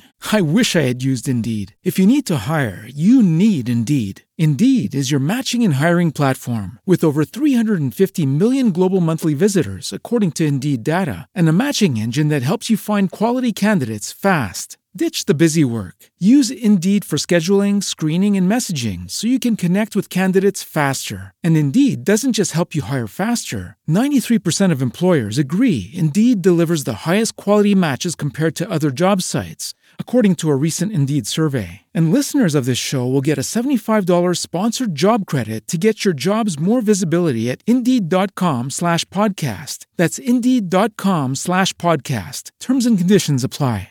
All right. You ready to hear about a murder mystery? I'm very excited. Hmm. Oh shit, I just kicked something. I thought that was an animal sneezing. No, it was my foot dragging a computer cord. Fun fact sounds exactly the same. exactly like it. It was April of 2004 in Johnson County, Kansas. Oh my God. And a young, beautiful, vibrant future Kristen podcaster Oh. that we all love was still recovering from that uncomfortable who the fuck is Kristen Pitts prom queen nominee incident. Hmm. Weird. It wouldn't be an easy recovery. In fact, Kristen was forced to move across the country and attend a prestigious women's college in order to reinvent herself and show everyone who the fuck Kristen Pitts is. I went to Simmons University, aka Uh, the Harvard of Boston. that didn't roll off your tongue nearly easily enough. My God. In all actuality, April of 2004 was a very exciting time for both of us. Mm-hmm. We attended our senior prom, we were counting down to graduation, and by April 25th, 2004, we were less than a month out and looking forward to all that the future had in store for us. Do you remember when we got in those inflatable sumo suits? Uh, yeah. did I beat you or did you beat me? You know, who can remember? I feel like I defeated I you. I actually do think you beat me. Everyone, this was like an after An prom after activity prom, yeah, thing. to make sure that like we didn't all get drunk and stuff. And have sex. we had no plans to get drunk and have sex. Jokes on them. That's right. We got in those inflatable suits just for the fun of it. So we were very busy getting inflatable suits and, you know, we had our uh, sights set on the future. This is the only explanation I can offer as to how we took no notice of the murder mystery that was brewing in our own backyards. A mystery about which many questions remain unanswered to this very day. I am fully titillated. Take me to the fancy pants bar. It was, it was early Sunday morning, April 25th, 2004, when David Stagg called 911 in Shawnee, Kansas. He said that he'd just arrived at his partner's house and had found him dead. He told the dispatcher that he believed his partner, William Bill Jennings, had died by suicide. I think he choked himself, David What? said. There's blood all over. David went on to tell the dispatcher that he was worried about Bill because he'd been struggling with his mental health in the previous months. He'd attempted suicide about six months earlier, and then the previous night, the two had gotten into a bit of a squabble, and David had left after Bill had asked him to. But he'd come over that morning after being unable to reach Bill. Police were dispatched to the scene, and a short time later, they arrived at the home owned by Bill Jennings, located oh at Oh my God. Hold up. Okay. Yes. 15910 West 75th Terrace, Shawnee, Kansas. Okay. Pulling it up. Ooh. Oh, this dang. is a beautiful home. It's Yeah. four bed, four and a half bath, almost 5,000 square feet. This is located in the Forest Park Estates neighborhood, which is this very fancy neighborhood that is just like tucked back, actually, just like right behind the neighborhood you grew up in, Kristen. This house is exactly a two mile drive from your home. Uh huh. I was gonna say I'm. It's by the movie theater that we would walk to sometimes. Yep, sure is. Okay. Um, It's a beautiful, beautiful home. You're just gonna have to wait while I Mm-hmm. do some more of my research. do we get to? Oh, there's a Zillow. The, the. Zillow listing has pictures of the inside. Oh hell yeah! Oh, it's so Johnson County. Mm-hmm. It Look is at that beige. very Johnson County beige. Oh my gosh. So these pictures, I believe, are from when the house was listed for sale in 2016. The house was built in like 1992 ish. Hate those dining room curtains. Yeah, it's not decorated to my taste. I Ew, what's with this wallpaper? I'll tell you that. Are those faces, Faces? of dogs? Well, they're faces of something. okay. What? what are you? What are you whatting? I'm having to look closer at the faces. They're not faces of dogs. Everyone, they're, it's faces just people. It's on the top wall. It's just it looks like there's just stickers of faces. Faces. Yeah. Like four rows deep. Hideous. Mm-hmm. Okay. Black kitchen cabinets. Mm-hmm. Don't love it. Mm-hmm. Oh, Beetlejuice striped master bath. I, I gotta stop saying master. Primary bath. Mm-hmm. The enslaver's deep inside me. Oh, that sounds like gross. Anyway, Jesus. sorry. I'm just ruined to my car. Oh, look at this backyard. Beautiful Yes. backyard. Beautiful backyard. Oh, it's got a pool so table in the woodsy. basement. Woodsy whatnot. Yeah. This this um, neighborhood is what some might call an enclave. Enclave. You cannot see it unless you are in it. It is completely secluded. Like you can't see from the highway, Oh, even though okay, it's I just see. off the highway. I see. Yes. I did a little looking into their HOA. They've got some real strict HOA rules. like what? What are the rules? Oh, you can't park on the street. Oh my god, one of these. yeah. Uh-huh. Also, if you are going to park on the street, it has to be for less than 24 hours and you need to have your emergency brake on because we don't need to be dealing with any more runaway cars.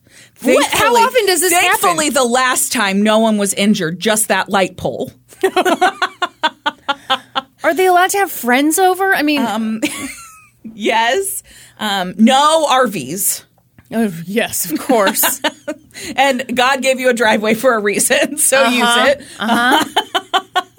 Yeah. Also, if you're considering doing any kind of Oh, yeah. anything outside, you better fill out a form first. you want to do that so much of it as a gazing ball That's out there. You're going to need to get that That's right. approved. Also, um, someone we went to high school with, Dad is the treasurer of the HOA. Oh yeah, She's Kyla's friend. yeah, yeah, yeah, yeah. Okay, I Yeah. can picture her. Yeah. Oh my gosh, I wonder what she's up to. Uh, Actually, it's a couple kids. You weirdo. Does she still have pretty red hair? she does have pretty red hair. Yes. Okay. Now who's the creep? So the police arrived at this very nice house in this very upscale neighborhood in mm-hmm. Shawnee, Kansas, which is located right inside my Johnson County bubble. I was wondering where that sentence yeah, was if going. this house was two miles from where you grew up, it's like 2.2 miles from where I grew up. Like, uh-huh, uh-huh. yes. When they arrived at Bill's home, they found that David had been right about one thing. There was blood all over. And there was a suicide note, but well, is it common for people to? I mean, how did he? Are we talking? Are we talking belt? can you keep your pants on? Sorry, evidently not. Mm-hmm. So there was a suicide note, but my very next sentence, if you'd let me get to it, was that it did not look like a suicide to the police. Bill Jennings was found laying face down in his dining room. His neck was wedged into the curved wrought iron legs of a decorative bird cage. Oh, mm-hmm. Blood had pooled beneath him, but the scene looked as if a hell of a struggle had taken place. There was blood spattered throughout the house as if a physical altercation had started perhaps in the bedroom and then moved from room to room. Mm-hmm. And Bill was badly beaten. So badly, in fact, that his veneers had been knocked off his teeth. oh wow. They were found on the living room floor. An autopsy would later determine that Bill Jennings had suffered several blows to the face, along with numerous abrasions, contusions, and lacerations to the rest of his body. His cause of death was determined to be strangulation, and Mike Handler, who had performed the autopsy, believed the instrument of strangulation had been the legs of that decorative birdcage. Wow. Mm-hmm. That's really weird. Yes. Super bizarre. Obviously, the scene did not match with David's claim that Bill had died by suicide, and he himself had admitted that he was with Bill on the night of his death and that they had argued. So, investigators sat down with David at the Shawnee Police Department for a formal interrogation. David was extremely cooperative. He told them that he and Bill had been in a romantic relationship for quite some time. Every article I read just said like they'd been together for a long time. I don't mm-hmm. know what a long time is. Yeah. Years, I would assume. Yeah. So they'd been together for a long time, but in the last several months, Bill had been unhappy with how the relationship was going. He wanted David to spend more time with him, but their professional lives made that difficult. Dr. David Stagg was a professor of music at the University of Central Missouri in Warrensburg. Oh. He was a very well respected professor, and according to ratemyprofessor.com, he was a strict but easy professor as long as you did as instructed. Strict but easy. Yes, he had very specific Okay. rules, but as If long you as followed you the followed them, rules, you're you're going to pass the class. Okay.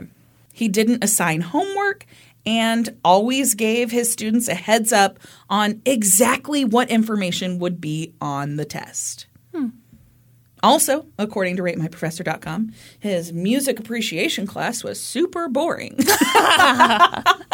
Well, you can't please everyone. because he, quote, just rambles on like everyone knows what he's talking about. oh, professors. And according to one reviewer, the class wouldn't be so bad if they knew everything about old music before they got there. so if I knew the stuff before I showed up, it'd be better? yeah. hmm Cool. Another reviewer, though, said Dr. David Stagg was not to be trusted.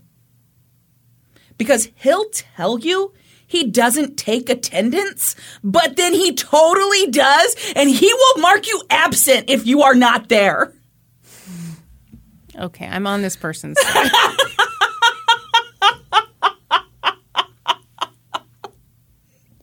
I once had a writing professor who, like, you know, he'd ask us if we had stuff to turn in, and if we mm-hmm. didn't, it was he was like totally chill, totally fine. And so it gives you this idea that like, oh, it's not a big deal if you don't have stuff. Mm-hmm. Then you get your grade at the end of the semester. It's like, oh, I guess it was, was a big not deal. totally fine, not totally chill. Okay. Somebody also left a review. Wait, like, how deep did you go into this? Rate my professor. Everything. yeah, Pretty deep. Pretty deep. Yeah. Okay. Mm-hmm. Um, somebody also said that he assigned all of his students to attend four music performances at the school Uh-huh. over the semester, and that if you said you went to one, he'd totally check to see if you went to it. Okay. So don't try lying about it. He'll know. Good heads up. Yep. In general, though, his reviews were quite good. He was described as fair and very approachable. Uh huh. Because of his position at UCM, David maintained a home in Warrensburg during the week, and he co-owned a condo on the plaza. So that's like Kansas City, Wow. Missouri area. Yeah. But most weekends he stayed with Bill at his home in Shawnee. Who did he co-own the place? I don't know. huh. Okay.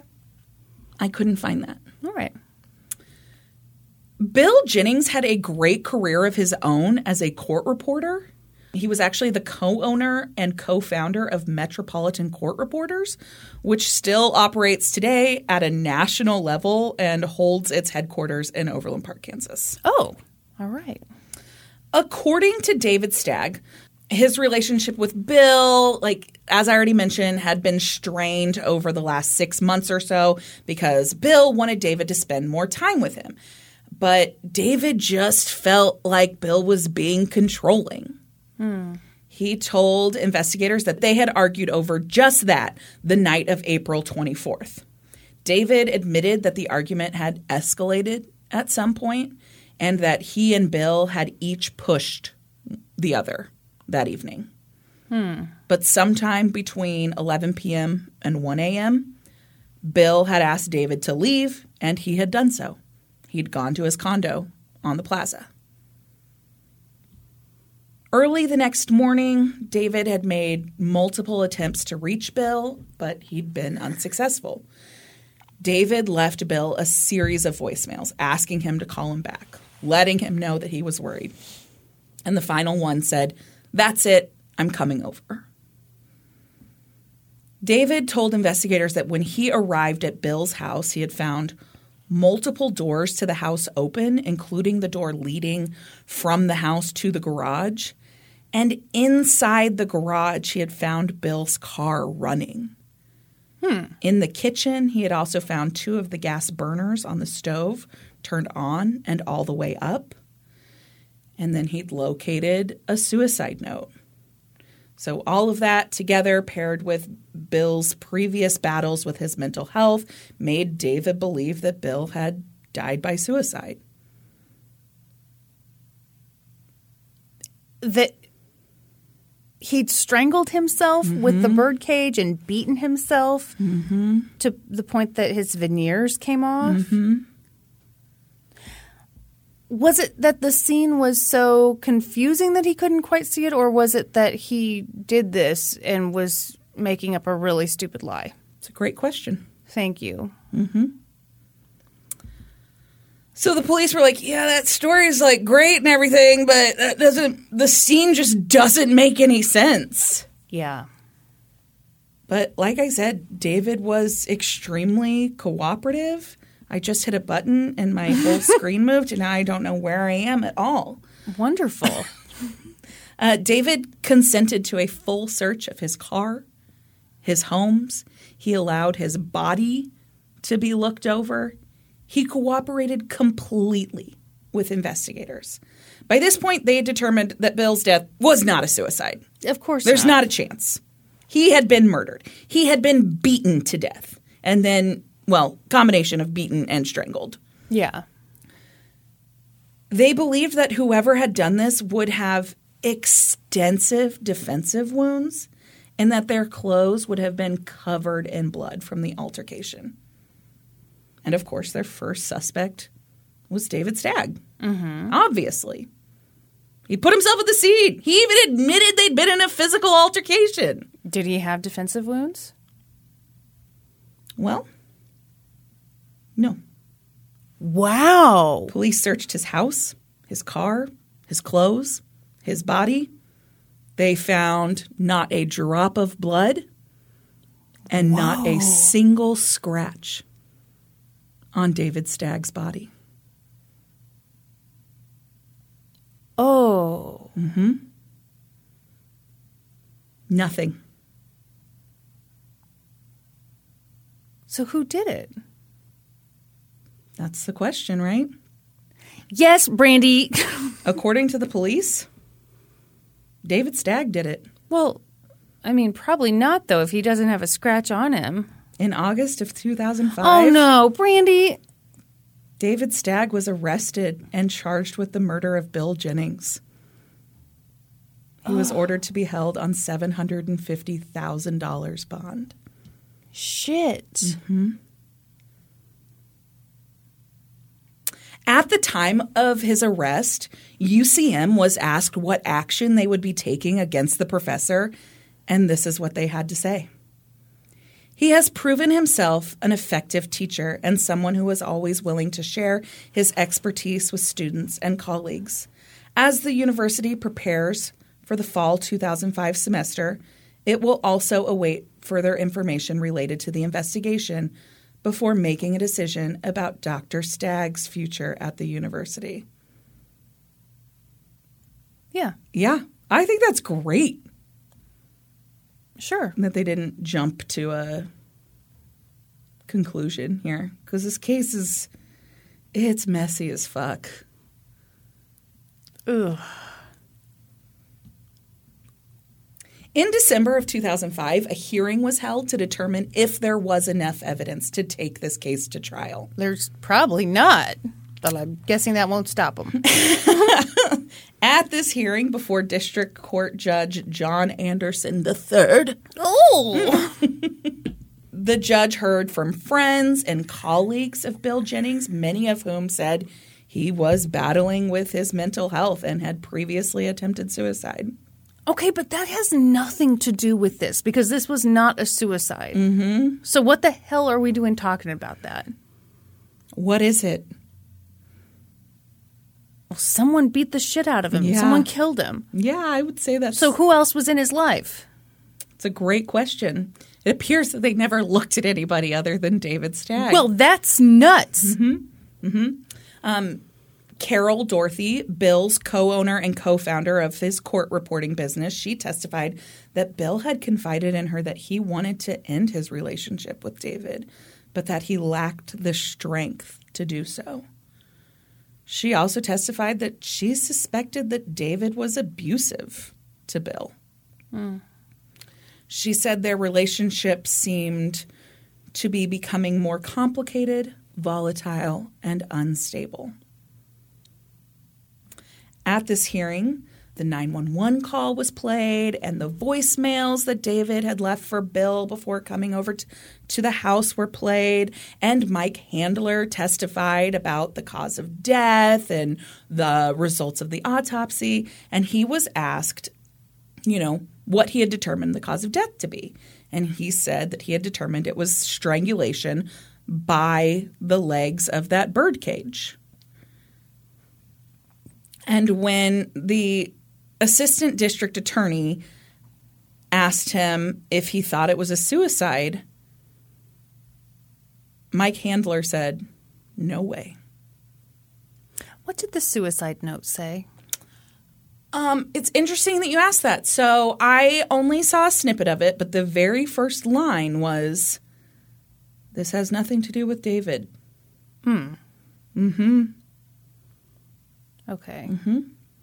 So at this point, the prosecution had put together a theory that David and Bill had argued that night and that it had become physical and that David had beat the hell out of Bill and then strangled him using the leg of the birdcage and then had used his history of suicidal thoughts and tendencies to make it look like a suicide. That he'd gotten on Bill's laptop, written up a fake suicide note, printed it out, put, made sure to put in the very first line, this has nothing to do with David. He'd moved Bill's car into the garage, left it running, turned on those burners, and then left the house, cleaned himself up, and then stumbled upon the scene the next day.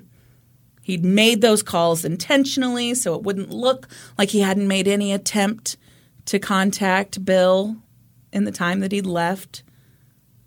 And it was all a cover up. Not a great one, but a cover up. This is a tough one. It's really tough. it's really tough. hmm At this hearing, they also presented like a profile or a report from some DNA testing that had been mm-hmm. done at the scene. And that report was done by the Johnson County Crime Lab, and they had determined that all the blood that was found at the scene belonged to Bill Jennings. Nobody else's blood was there. Wow. Okay. And so, based on all of that information, the judge determined that there was enough evidence for this to go to trial, and he scheduled that trial for the fall of 2006. No. Mm-hmm. Jeez. Mm-hmm. So, in August of 2006, just like the month before the trial was supposed to begin, a month or two, um, the defense actually filed a motion to have this case dismissed Sure. due to prosecutorial misconduct. Oh. Because the prosecution had withheld DNA evidence from them. so that DNA report that they'd given to the judge at that preliminary hearing to see if this could go to trial, well, was incomplete. Those Bill fuckers. Bill Jennings' blood was not the only blood that was found at the scene. Uh huh. Somebody else's blood was found there too. Well, whose? It wasn't enough to determine whose. It was enough to determine it wasn't David Stagg's. Oh. Mm-hmm. Ugh. So what happened was, okay, so the, the investigators process this, they process the DNA, they get a DNA report back, they I don't know, throw away the last page of it so no one sees this, and then they are required to send off the remaining sample to an independent crime lab of the defense's choosing. Sure. So the second crime lab gets a sample and they're like there's another person's DNA in this. And they're like, it's not enough of a sample for us to be able to identify it, but we can Rule some people Yes, out. And they were able to rule out David Stagg definitively. They were also able to rule out David Stagg as the origin of the DNA found under Bill Jennings' fingernails. Shut up. Mm-hmm. Um, hmm. Did David hire someone to kill him? That's I think that's a possibility. So they present this motion to get this case thrown out, and the Yeah. prosecution's like, "Hold, hold, hold, this was no prosecutorial misconduct. Well, it everybody just was. loves throwing that phrase around these days. No, what we did was just you know follow standard operating procedure. No, you we didn't. We took the best part of the sample and we tested it. Um, And oh, it's just was you know we did get the full report eventually to the defense, but it was just a little delayed. So they did, you know, Uh-huh. we eventually got it to them, and then a per standard operating procedure, that best part of the sample was then destroyed. We sent a small portion of the sample to Oh. the to the independent crime lab of the defense's choosing, and we're sorry that it wasn't enough of a sample to determine Are you sorry? no, but yeah, No. yeah. And so it was determined that the case should move forward. What? Yes. Yeah. Mm-hmm. The defense was like, there is an overwhelming amount of evidence against Mr. Stagg, Dr. Stagg. Thank you very much. But they didn't call him that. And so it was determined that this would go to trial. I hate it. Mm-hmm. So in September of 2006, David Stagg went on trial in a Johnson County courtroom for the murder of Bill Jennings. The prosecution laid out their theory to the jury. They said, you know, there was an argument. Maybe Bill tried to break up with David that night. Mm-hmm. Some kind of altercation happened. It got out of hand, and David killed Bill and then attempted to make it look like a suicide. He used his mental health battles against him to try and cover up the horrible thing he had done. Well, no, he didn't. I mean, if if it was someone else's DNA there, Yeah. So the prosecution's like, look, he he typed up a a suicide. how do you note. know that? Well, here's how we know it. We did some very uh, sciency science and we analyzed the laptop computer and we were able to determine that the file that the suicide note was written in was saved in a different manner than any other file on Bill Jennings' laptop. Okay, so that is interesting. Yeah. I mean, that says that probably he wasn't the one who wrote it, Yeah. but that doesn't prove that David's the That one David who wrote it exactly. And then, don't you think it's pretty suspicious that the first line of the suicide note is this has nothing to do with David? Don't you think only David would write that? I mean, I do think it's kind of suspicious. I do too. It doesn't mean that David's No. the killer. No, it does mean he's the killer. No, it really doesn't. And so the prosecution's like, yeah, this is your killer right here. He's the last person to see him alive. He admits that they had a physical altercation that night. He's the one who discovers the body. He's the one who spun this whole narrative. And then the defense gets up and they're like, um, hello, let me talk to you about DNA. Y'all heard of DNA, have you? yeah. And they're like, yeah, there uh, something horrible happened in this house that night. But you know what? A third person was present because we've got DNA of a third person. We also have a fingerprint on a glass in the kitchen. To this day, the prosecution cannot tell you who those belong to, who the fingerprint belongs to, who that DNA belongs to. Mm-hmm. But the prosecution countered that in order to acquit David Stagg, the jury would have to believe that a phantom third party had come into Bill Jennings' home that night and murdered him just after he'd written up a suicide note. No, they could believe that this other person came, committed the crime, and then And wrote then the, wrote the suicide, suicide note, note. themse- themselves. Mm-hmm.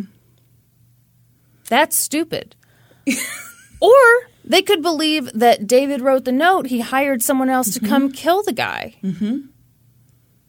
Yeah. I hate it when they do the phantom argument. Uh-huh. Well, your phantom left DNA. DNA, so they're not a fucking phantom. Yeah. We all know that DNA, that phantoms do not have DNA. Duh. Yeah.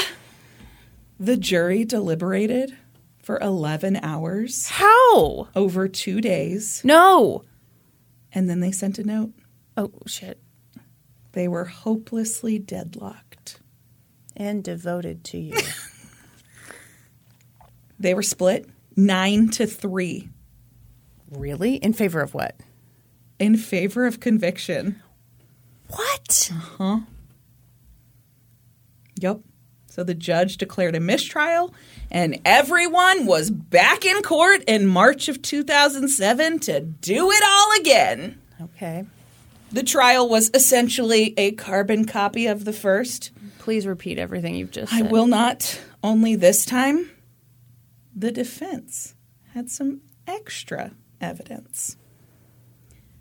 A piece of hair had been found at the crime scene. It had been caked in blood and it was like stuck to the wall mm-hmm. and it had never been tested. So, between the first trial and the second trial, the defense had it tested and it was not a match to Bill Jennings or David Stagg. Oh my God. It's more proof that somebody else was The in the house that night. Yeah. So both sides present their case. The defense presents this new DNA evidence that they didn't have at the first trial. And then mm-hmm. just after they rested their case, but before the case was sent to the jury, the defense entered a motion for the case to be dismissed. And the judge said he wouldn't rule on that until after the jury finished deliberating. Well, what? Yeah. The judge was like, huh, let me marinate on that. Let's let the jury deliberate and see what they come up Well, with. no, that doesn't. That's not how that works. yeah, I don't think it's how it should work. So, Well, if they if they acquit him, then couldn't the judge, in theory, dismiss it and then he could be tried again? no, but we'll get to that. Okay. Okay.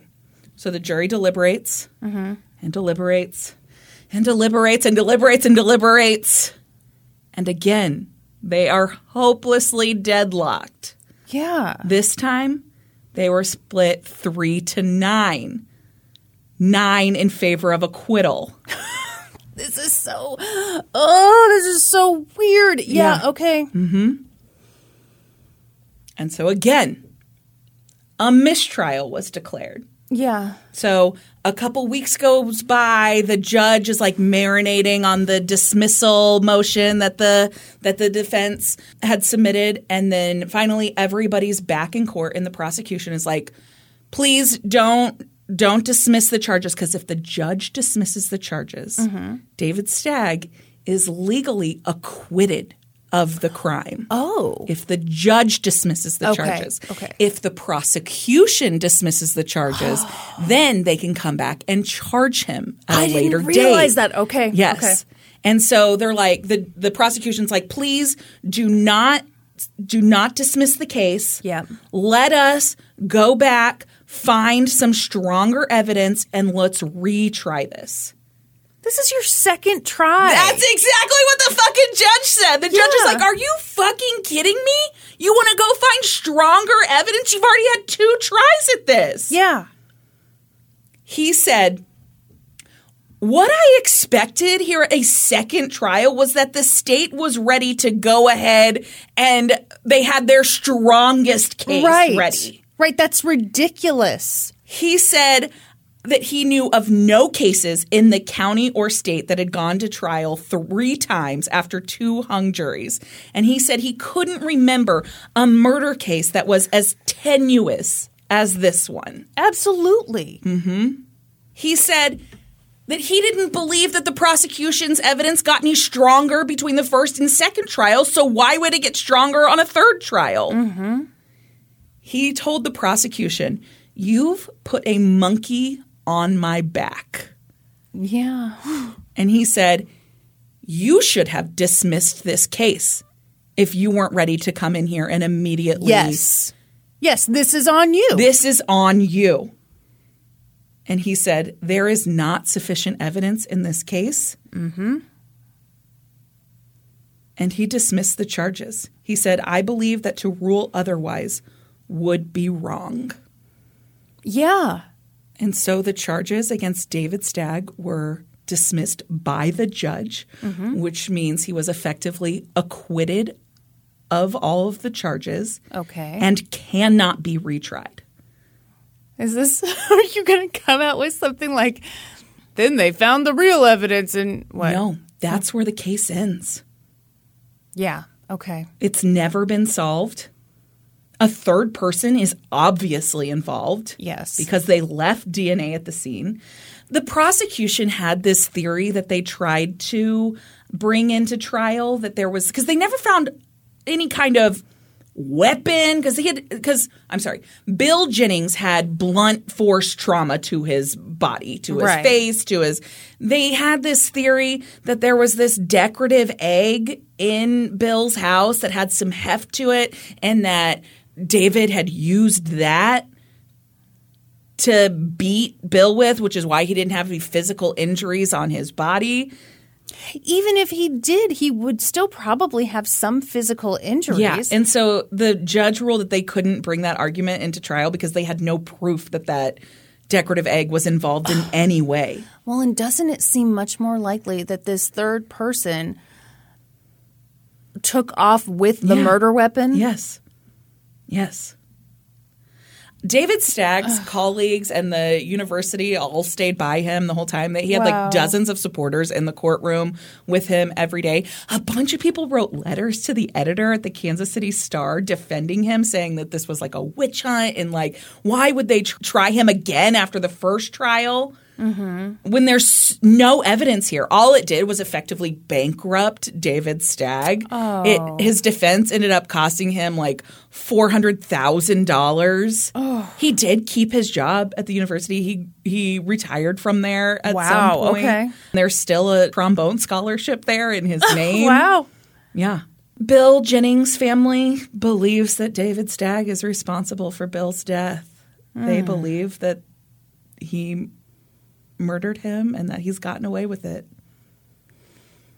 There is an entry on findagrave.com that claims to be written by Bill's cousin. It talks a little bit about his life. Uh, Bill looked shockingly similar to Freddie Mercury. I have a picture here Okay. to show you.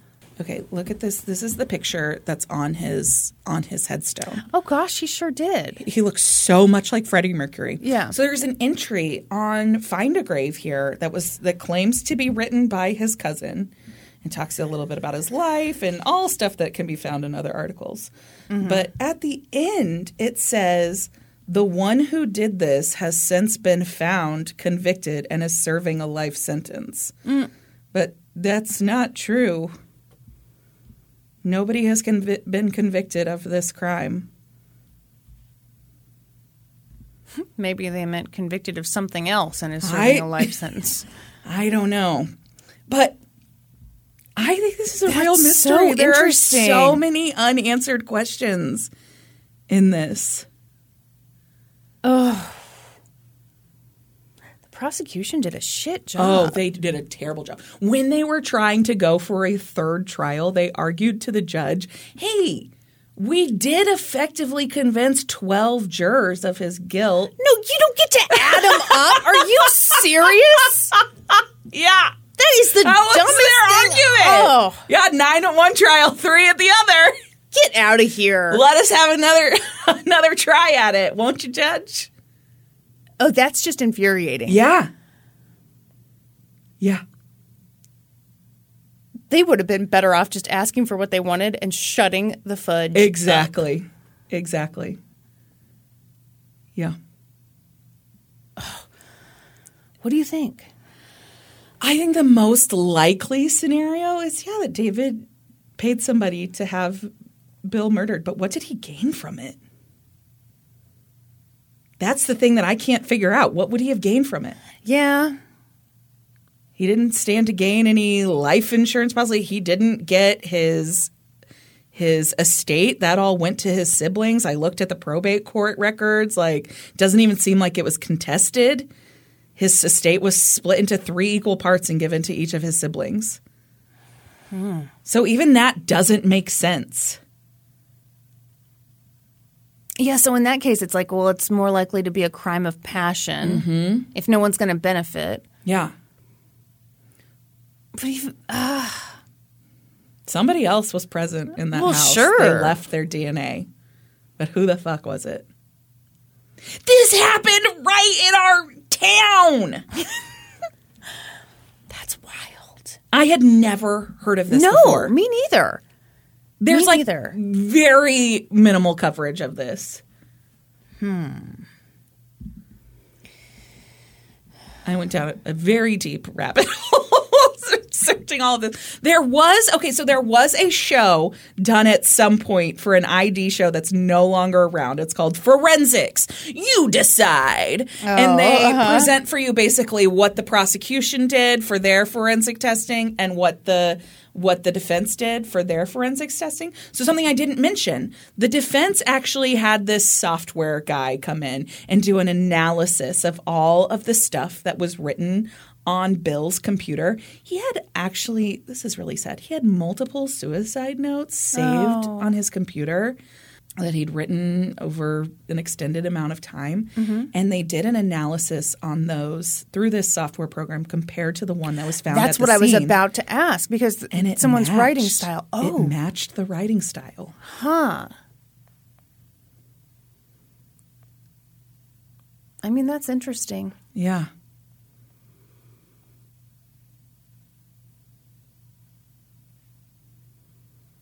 Still not enough for me. No, I agree. I don't. What scenario would lead to this being an actual suicide when the scene looks like that? Exactly. None. I can't think of any.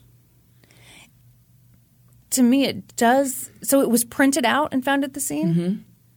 So to me, that that takes me more down the road of David, of like Yeah. someone who knows what's on his computer Yeah. and would just print something out. Mm-hmm. I don't know. It's a it's a mystery. Yeah, Yeah. I can't believe this even got to court. I can't either. They really didn't have much of anything. Nothing. And it went to trial twice. Uh. and the prosecution wanted to do it a third time. Well, they had twelve jurors convinced, Brandy.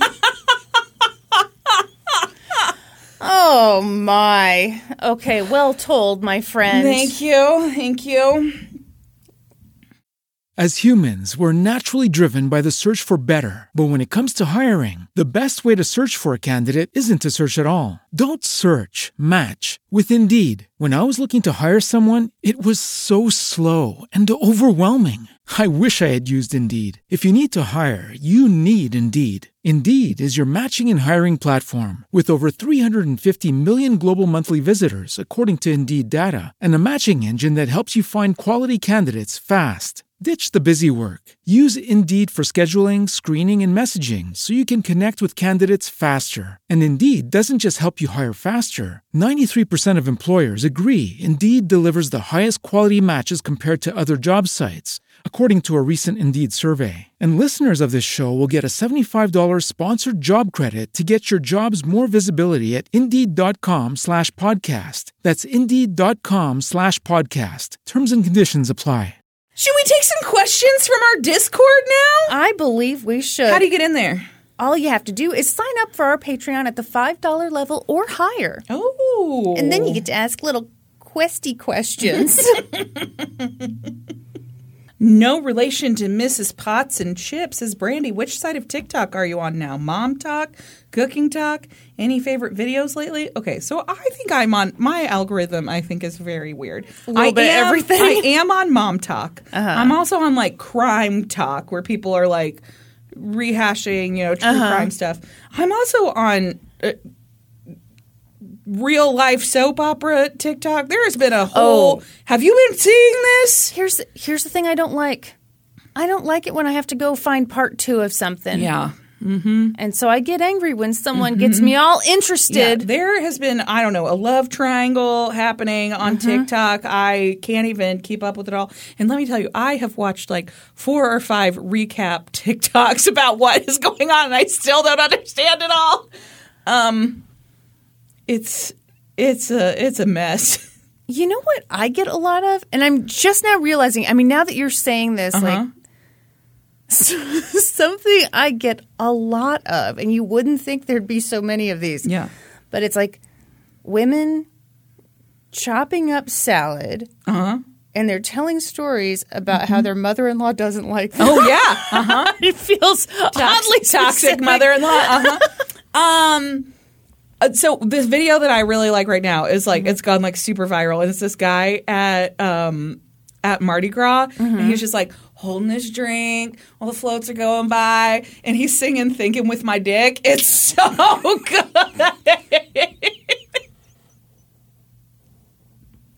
How many times have you watched that video? so many times. he is a whole vibe. It's so good. also, because of you, I You never stand too close to the sidewalk? Yeah, is that the you never stray too far Oh, from the sidewalk? stand too close to the That really doesn't make any sense. No, I have the let's get dressed. Oh my god, I love that I lady. fucking love her. Someday I will be as chic as she is. Oh yeah. Mhm, I'm gonna wear harnesses. Yeah. I'm gonna have all the designer bags. Uh-huh. I can't wear the shoes she wears, but I she's so fucking cool. she's so cool. And then the way she says done at the end. Yes. Oh, and she's just like uh, she puts like a trench on. Uh-huh. Fuck. And then she ties it. Yes. like, perfect. Fuck. She's so fucking cool. The mayor is calling for the FBI, says, My husband thinks it's okay to switch sides of the bed on a whim. How do you all feel about this? He claims it is absolutely normal for couples to not have a designated side of the bed and that I'm the crazy one for insisting on sides. Okay, no, your husband is wrong. yeah. No, he's cocoa Nuts. Yeah, you You- absolutely Everybody has a side of the bed. pick a side. Yeah. Even when Norm just like sits on my side for You're a like, minute, "What the I'm fuck like, are you doing on my Hello. We like, even if we're Are in a you ho- lost? Even if we're in a hotel, we Yeah, stick to the same sides. side. Same sides. Yeah. Mm-hmm. No, there's a designated side of the bed. Mm-hmm. Yeah. We okay. David and I attempted to switch sides of the bed after we had London because I wanted to be closer to her bassinet. Mm-hmm. And it had to be just because of the way our room was laid out Yeah. on the opposite side of the bed. Yeah. And I could not sleep. I could not get comfortable on his side of the bed. And so we had to rearrange everything so I could have my side of the bed and have London next to me. I completely understand. Matt Likes Cat says, Do you ever look up yourselves or your friends and family on newspapers.com? I just got a free trial and take all my money newspapers.com because I'm having a great time looking up everyone I know and don't know. I may or may not know that Brandy ran track in high school. That's No. a different Brandy. And Kristen won a lot of writing awards. Dot dot True dot. story, I'm not a creep, I promise. yes, Kristen did win writing awards. That's some other Brandy that ran track. I um, have a cousin named Brandy Pounds. Do you wa- really? Yes. That's just lazy. yes, who lived. Who was born um, first? I was. Damn it. Yeah. I'm the original BP. Yeah. Um, but I think she ran track, so that's probably my cousin. it's actually technically my dad's cousin's kid, which makes us Don't even who worry fucking about it. Okay, you know what's weird? what? My dad's cousin's kid Uh-huh. um, is named Michelle Pitts. Oh, and you're Kristen Michelle Pitts. Well, they were going to name me Michelle Yeah. Pitts, but I think, you know, she came She first. came first. The She chicken got- came before the egg, so she got right. the Michelle. She got the Michelle. Mm-hmm. That's a fascinating story. Uh, Creamy Boy here wants to know candy or chocolate, and I would like to know what the fucking difference is. all candy is not chocolate, but isn't all chocolate candy? yeah. Yeah. So I will take candy because then it also includes chocolate. Wow. Wow. Talk about a real loophole. Beat the game. Oh my gosh. Honk if you're gay says your pronunciation of emphasis and syllable are very weird. I'm from Florida. Is it a northern thing? no, it's from a movie. Brandy. I was going to say it is. oh, I'm sorry. no, Yes. we're quoting a movie when we say that. No. Everyone outside of Florida says emphasis and syllable. What's the I movie? put the emphasis the on the wrong syllable. Is it View from the Top? I honestly have no idea anymore. Yeah, we've done it forever. We saw the movie when we were We lads. Yeah. I don't know. Creamy Boy. Oh shit! I already asked a question by Creamy Boy. I don't care. Creamy Boy, you get all the questions this time. What's your favorite perfume? Do you have a favorite perfume? I'm looking for a new one. It's kind of Oh. a sensitive topic, if you must know. I have a couple. mm-hmm. Bulgari, Au Thé Blanc. Mm-hmm. It's like this. It's white tea. It smells just fresh, clean. It's mm-hmm. amazing. Mm-hmm. I also love Glossier You. It smells so good. Some people think it's a little strong. What's it smell like? It smells different on every person. Oh, that's marketing bullshit, Brandy. That's a bunch of mumbo jumbo. no, I I'm at that point where I'm like I I want a new perfume, but I want to use up my current perfume Yeah. because So you're just putting on that navy like it's navy. yeah. You never heard of navy? It's like old lady. How dare you? It was big in the early '90s. No, the old lady perfume. If you're gonna reference an old lady perfume, it's White Diamonds Oh, by White Elizabeth Diamonds by- Taylor. Yeah, Mhm. yeah. My grandma had like, oh, it was very fancy. You know, because White Diamonds, like, there were, they made a bunch of those Yeah. little fuckers. Yeah. And so she had like a holiday gift set. Oh, yeah. Mm-hmm. It was all the little bottles, and it was like so fancy that it couldn't be used. So it sat atop her toilet for years. Oh yeah, I have a perfume tray in my I know you do. bedroom. Mm-hmm. With all my beautiful bottles with scents on it, and I used two of them. Got Curious by Britney Spears. How dare you?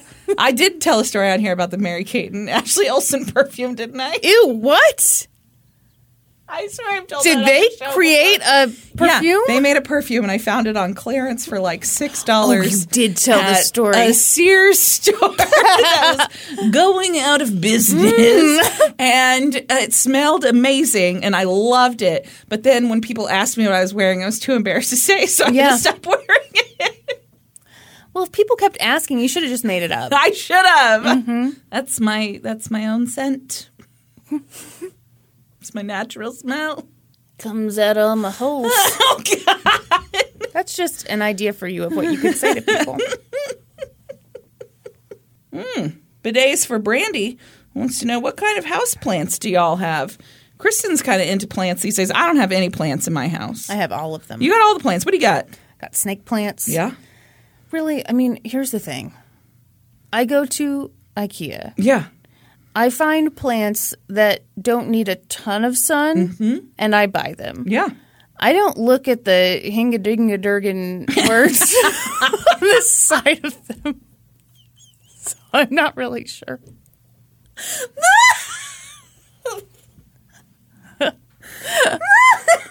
The only ones I really know are snake plants because, like, Yeah, that's you, that's yeah, uh, Snake plant, very recognizable. Uh-huh. You got any spider plants? Oh yeah, I do. Thank you. Mhm, I thought so. Appreciate you. Casey Muller Bunnell wants to know I've been waiting all day for this. At the end of the podcast, when you say, go on over to Apple Podcasts and leave us a review, I believe I say a five star rating and review. but, Yeah, you so know, get it right or pay the price. Let's not get technical. Um, why is it specifically Apple Podcasts? Do you accept reviews from other podcast platforms? Yes. Please leave us, if you like the podcast, specifically, if you like the podcast, leave us a review wherever you want. I mean, if you want to write it on a bathroom wall, that'd be wonderful. Mm-hmm. Um, specifically, the Apple Podcasts, those reviews, um, I don't know, they maybe help us in the charts a little bit. It's it's where most people listen to podcasts. When we Correct. look like at our eighty-three analytics, percent of our listeners are through Apple Apple Podcasts, and that really helps with the charts. So that's Yeah. just you know. Yeah. That's why we specifically say that one. But yeah, if you want to leave a review for us somewhere else, if you want to tattoo it on your ass, we would love it. Please don't do that. Don't throw it out there and pretend you don't want it. Speaking of asses, What? you were very rude to me. I was? Everyone, I've told you on the podcast before about how when I ask for dibs on a case, I send Brandy a sexy pic as a thank you. And usually it's like a close up of my fingers together so it uh-huh. kind of looks like a butt. Mm-hmm. But every time you know that it's not my butt. Mm-hmm. And I every time I've been thinking, gosh, I wish I was wearing short sleeves because I got a real meaty upper arm. Yeah, like an And- elbow pit Yeah, situation, and yeah. I knew that if I just squeezed that mm-hmm. together and zoomed my camera in real close, that would look like a juicy booty. And so I sent it to Brandy. and she was turned on. I was. And what did I say? You I asked you if it fooled you, and you said it didn't because you knew that my butt wasn't really that juicy.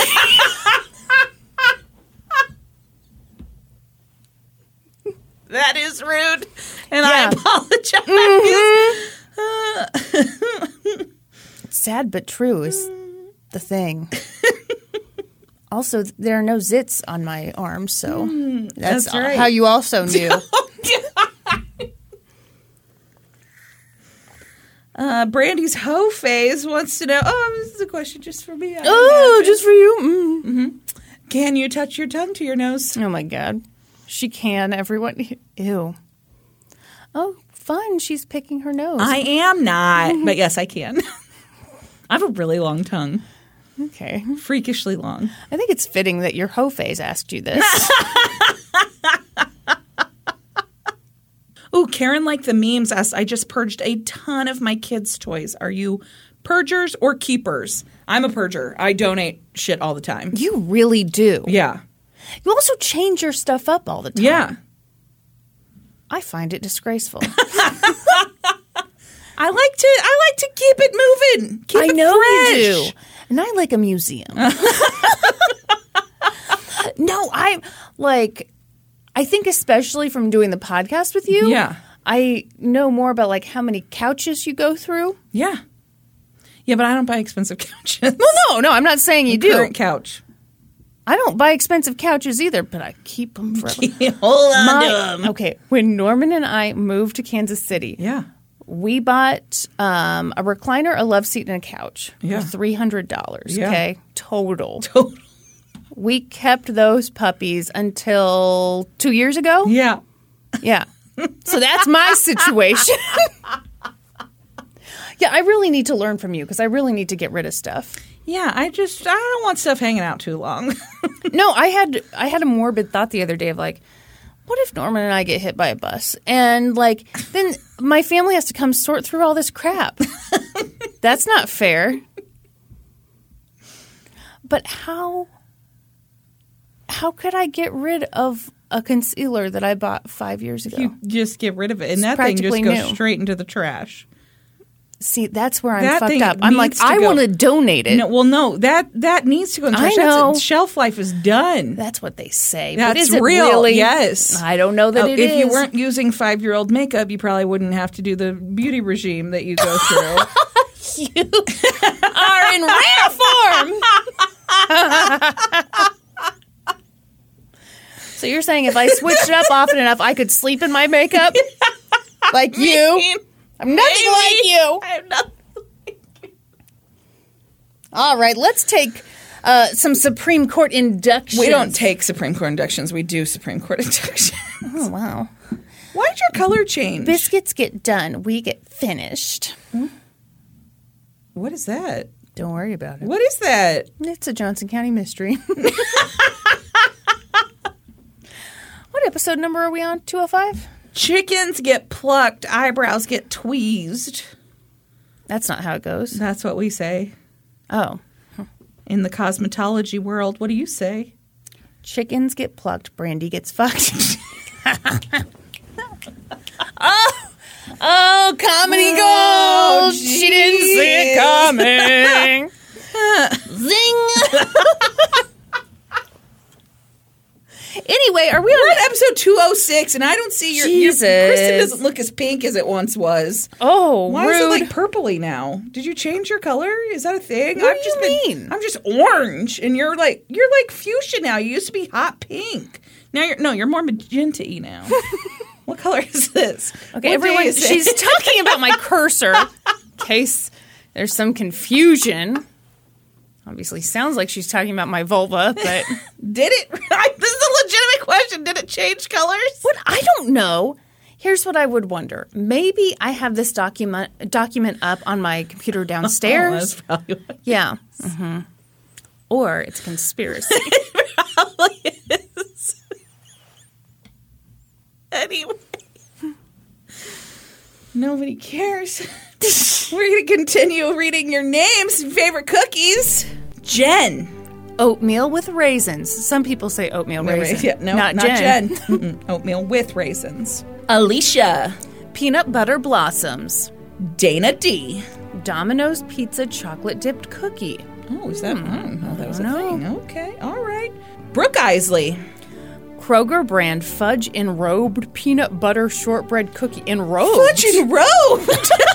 I want to be enrobed in fudge. Rich Court. Tim Tam. Mads.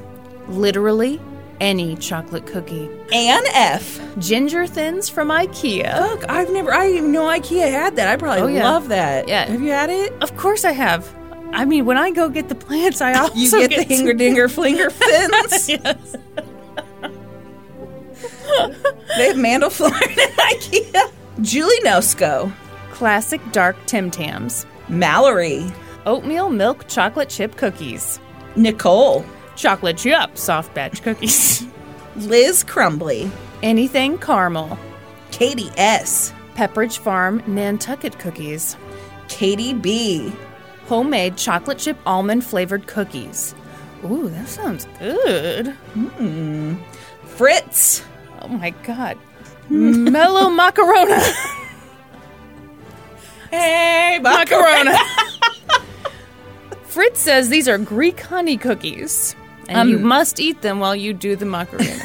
I don't think that's a thing.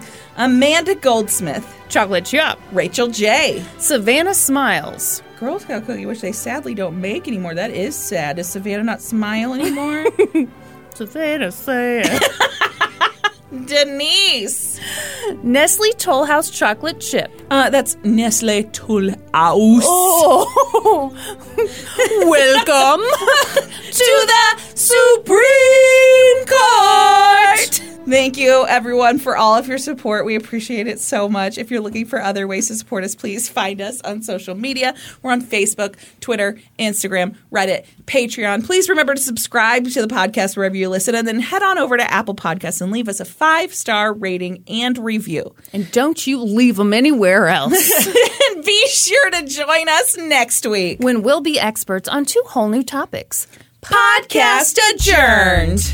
And now for a note about our process. I read a bunch of stuff, then regurgitate it all back up in my very limited vocabulary. And I copy and paste from the best sources on the web, and sometimes Wikipedia. So we owe a huge thank you to the real experts. I got my info from The Killing of Vincent Chin trial reenactment by UC Hastings Law, the book Asian American Studies Now by Helen Zia, and an article from CNN by Harmeet Kaur titled Vincent Chin's Family Never Got the Justice They Wanted, but His Case Changed Things for Those Who Came After Him. That does, in fact, give it all The away. whole damn thing. Mm-hmm. I got my info from reporting by Diane Carroll for the Kansas City Star, Caroline Boyer for the Shawnee Dispatch, and the Associated Press. For a full list of our sources, visit lgtcpodcast.com. Any errors are, of course, ours, but please don't take our word for it. Go read their stuff.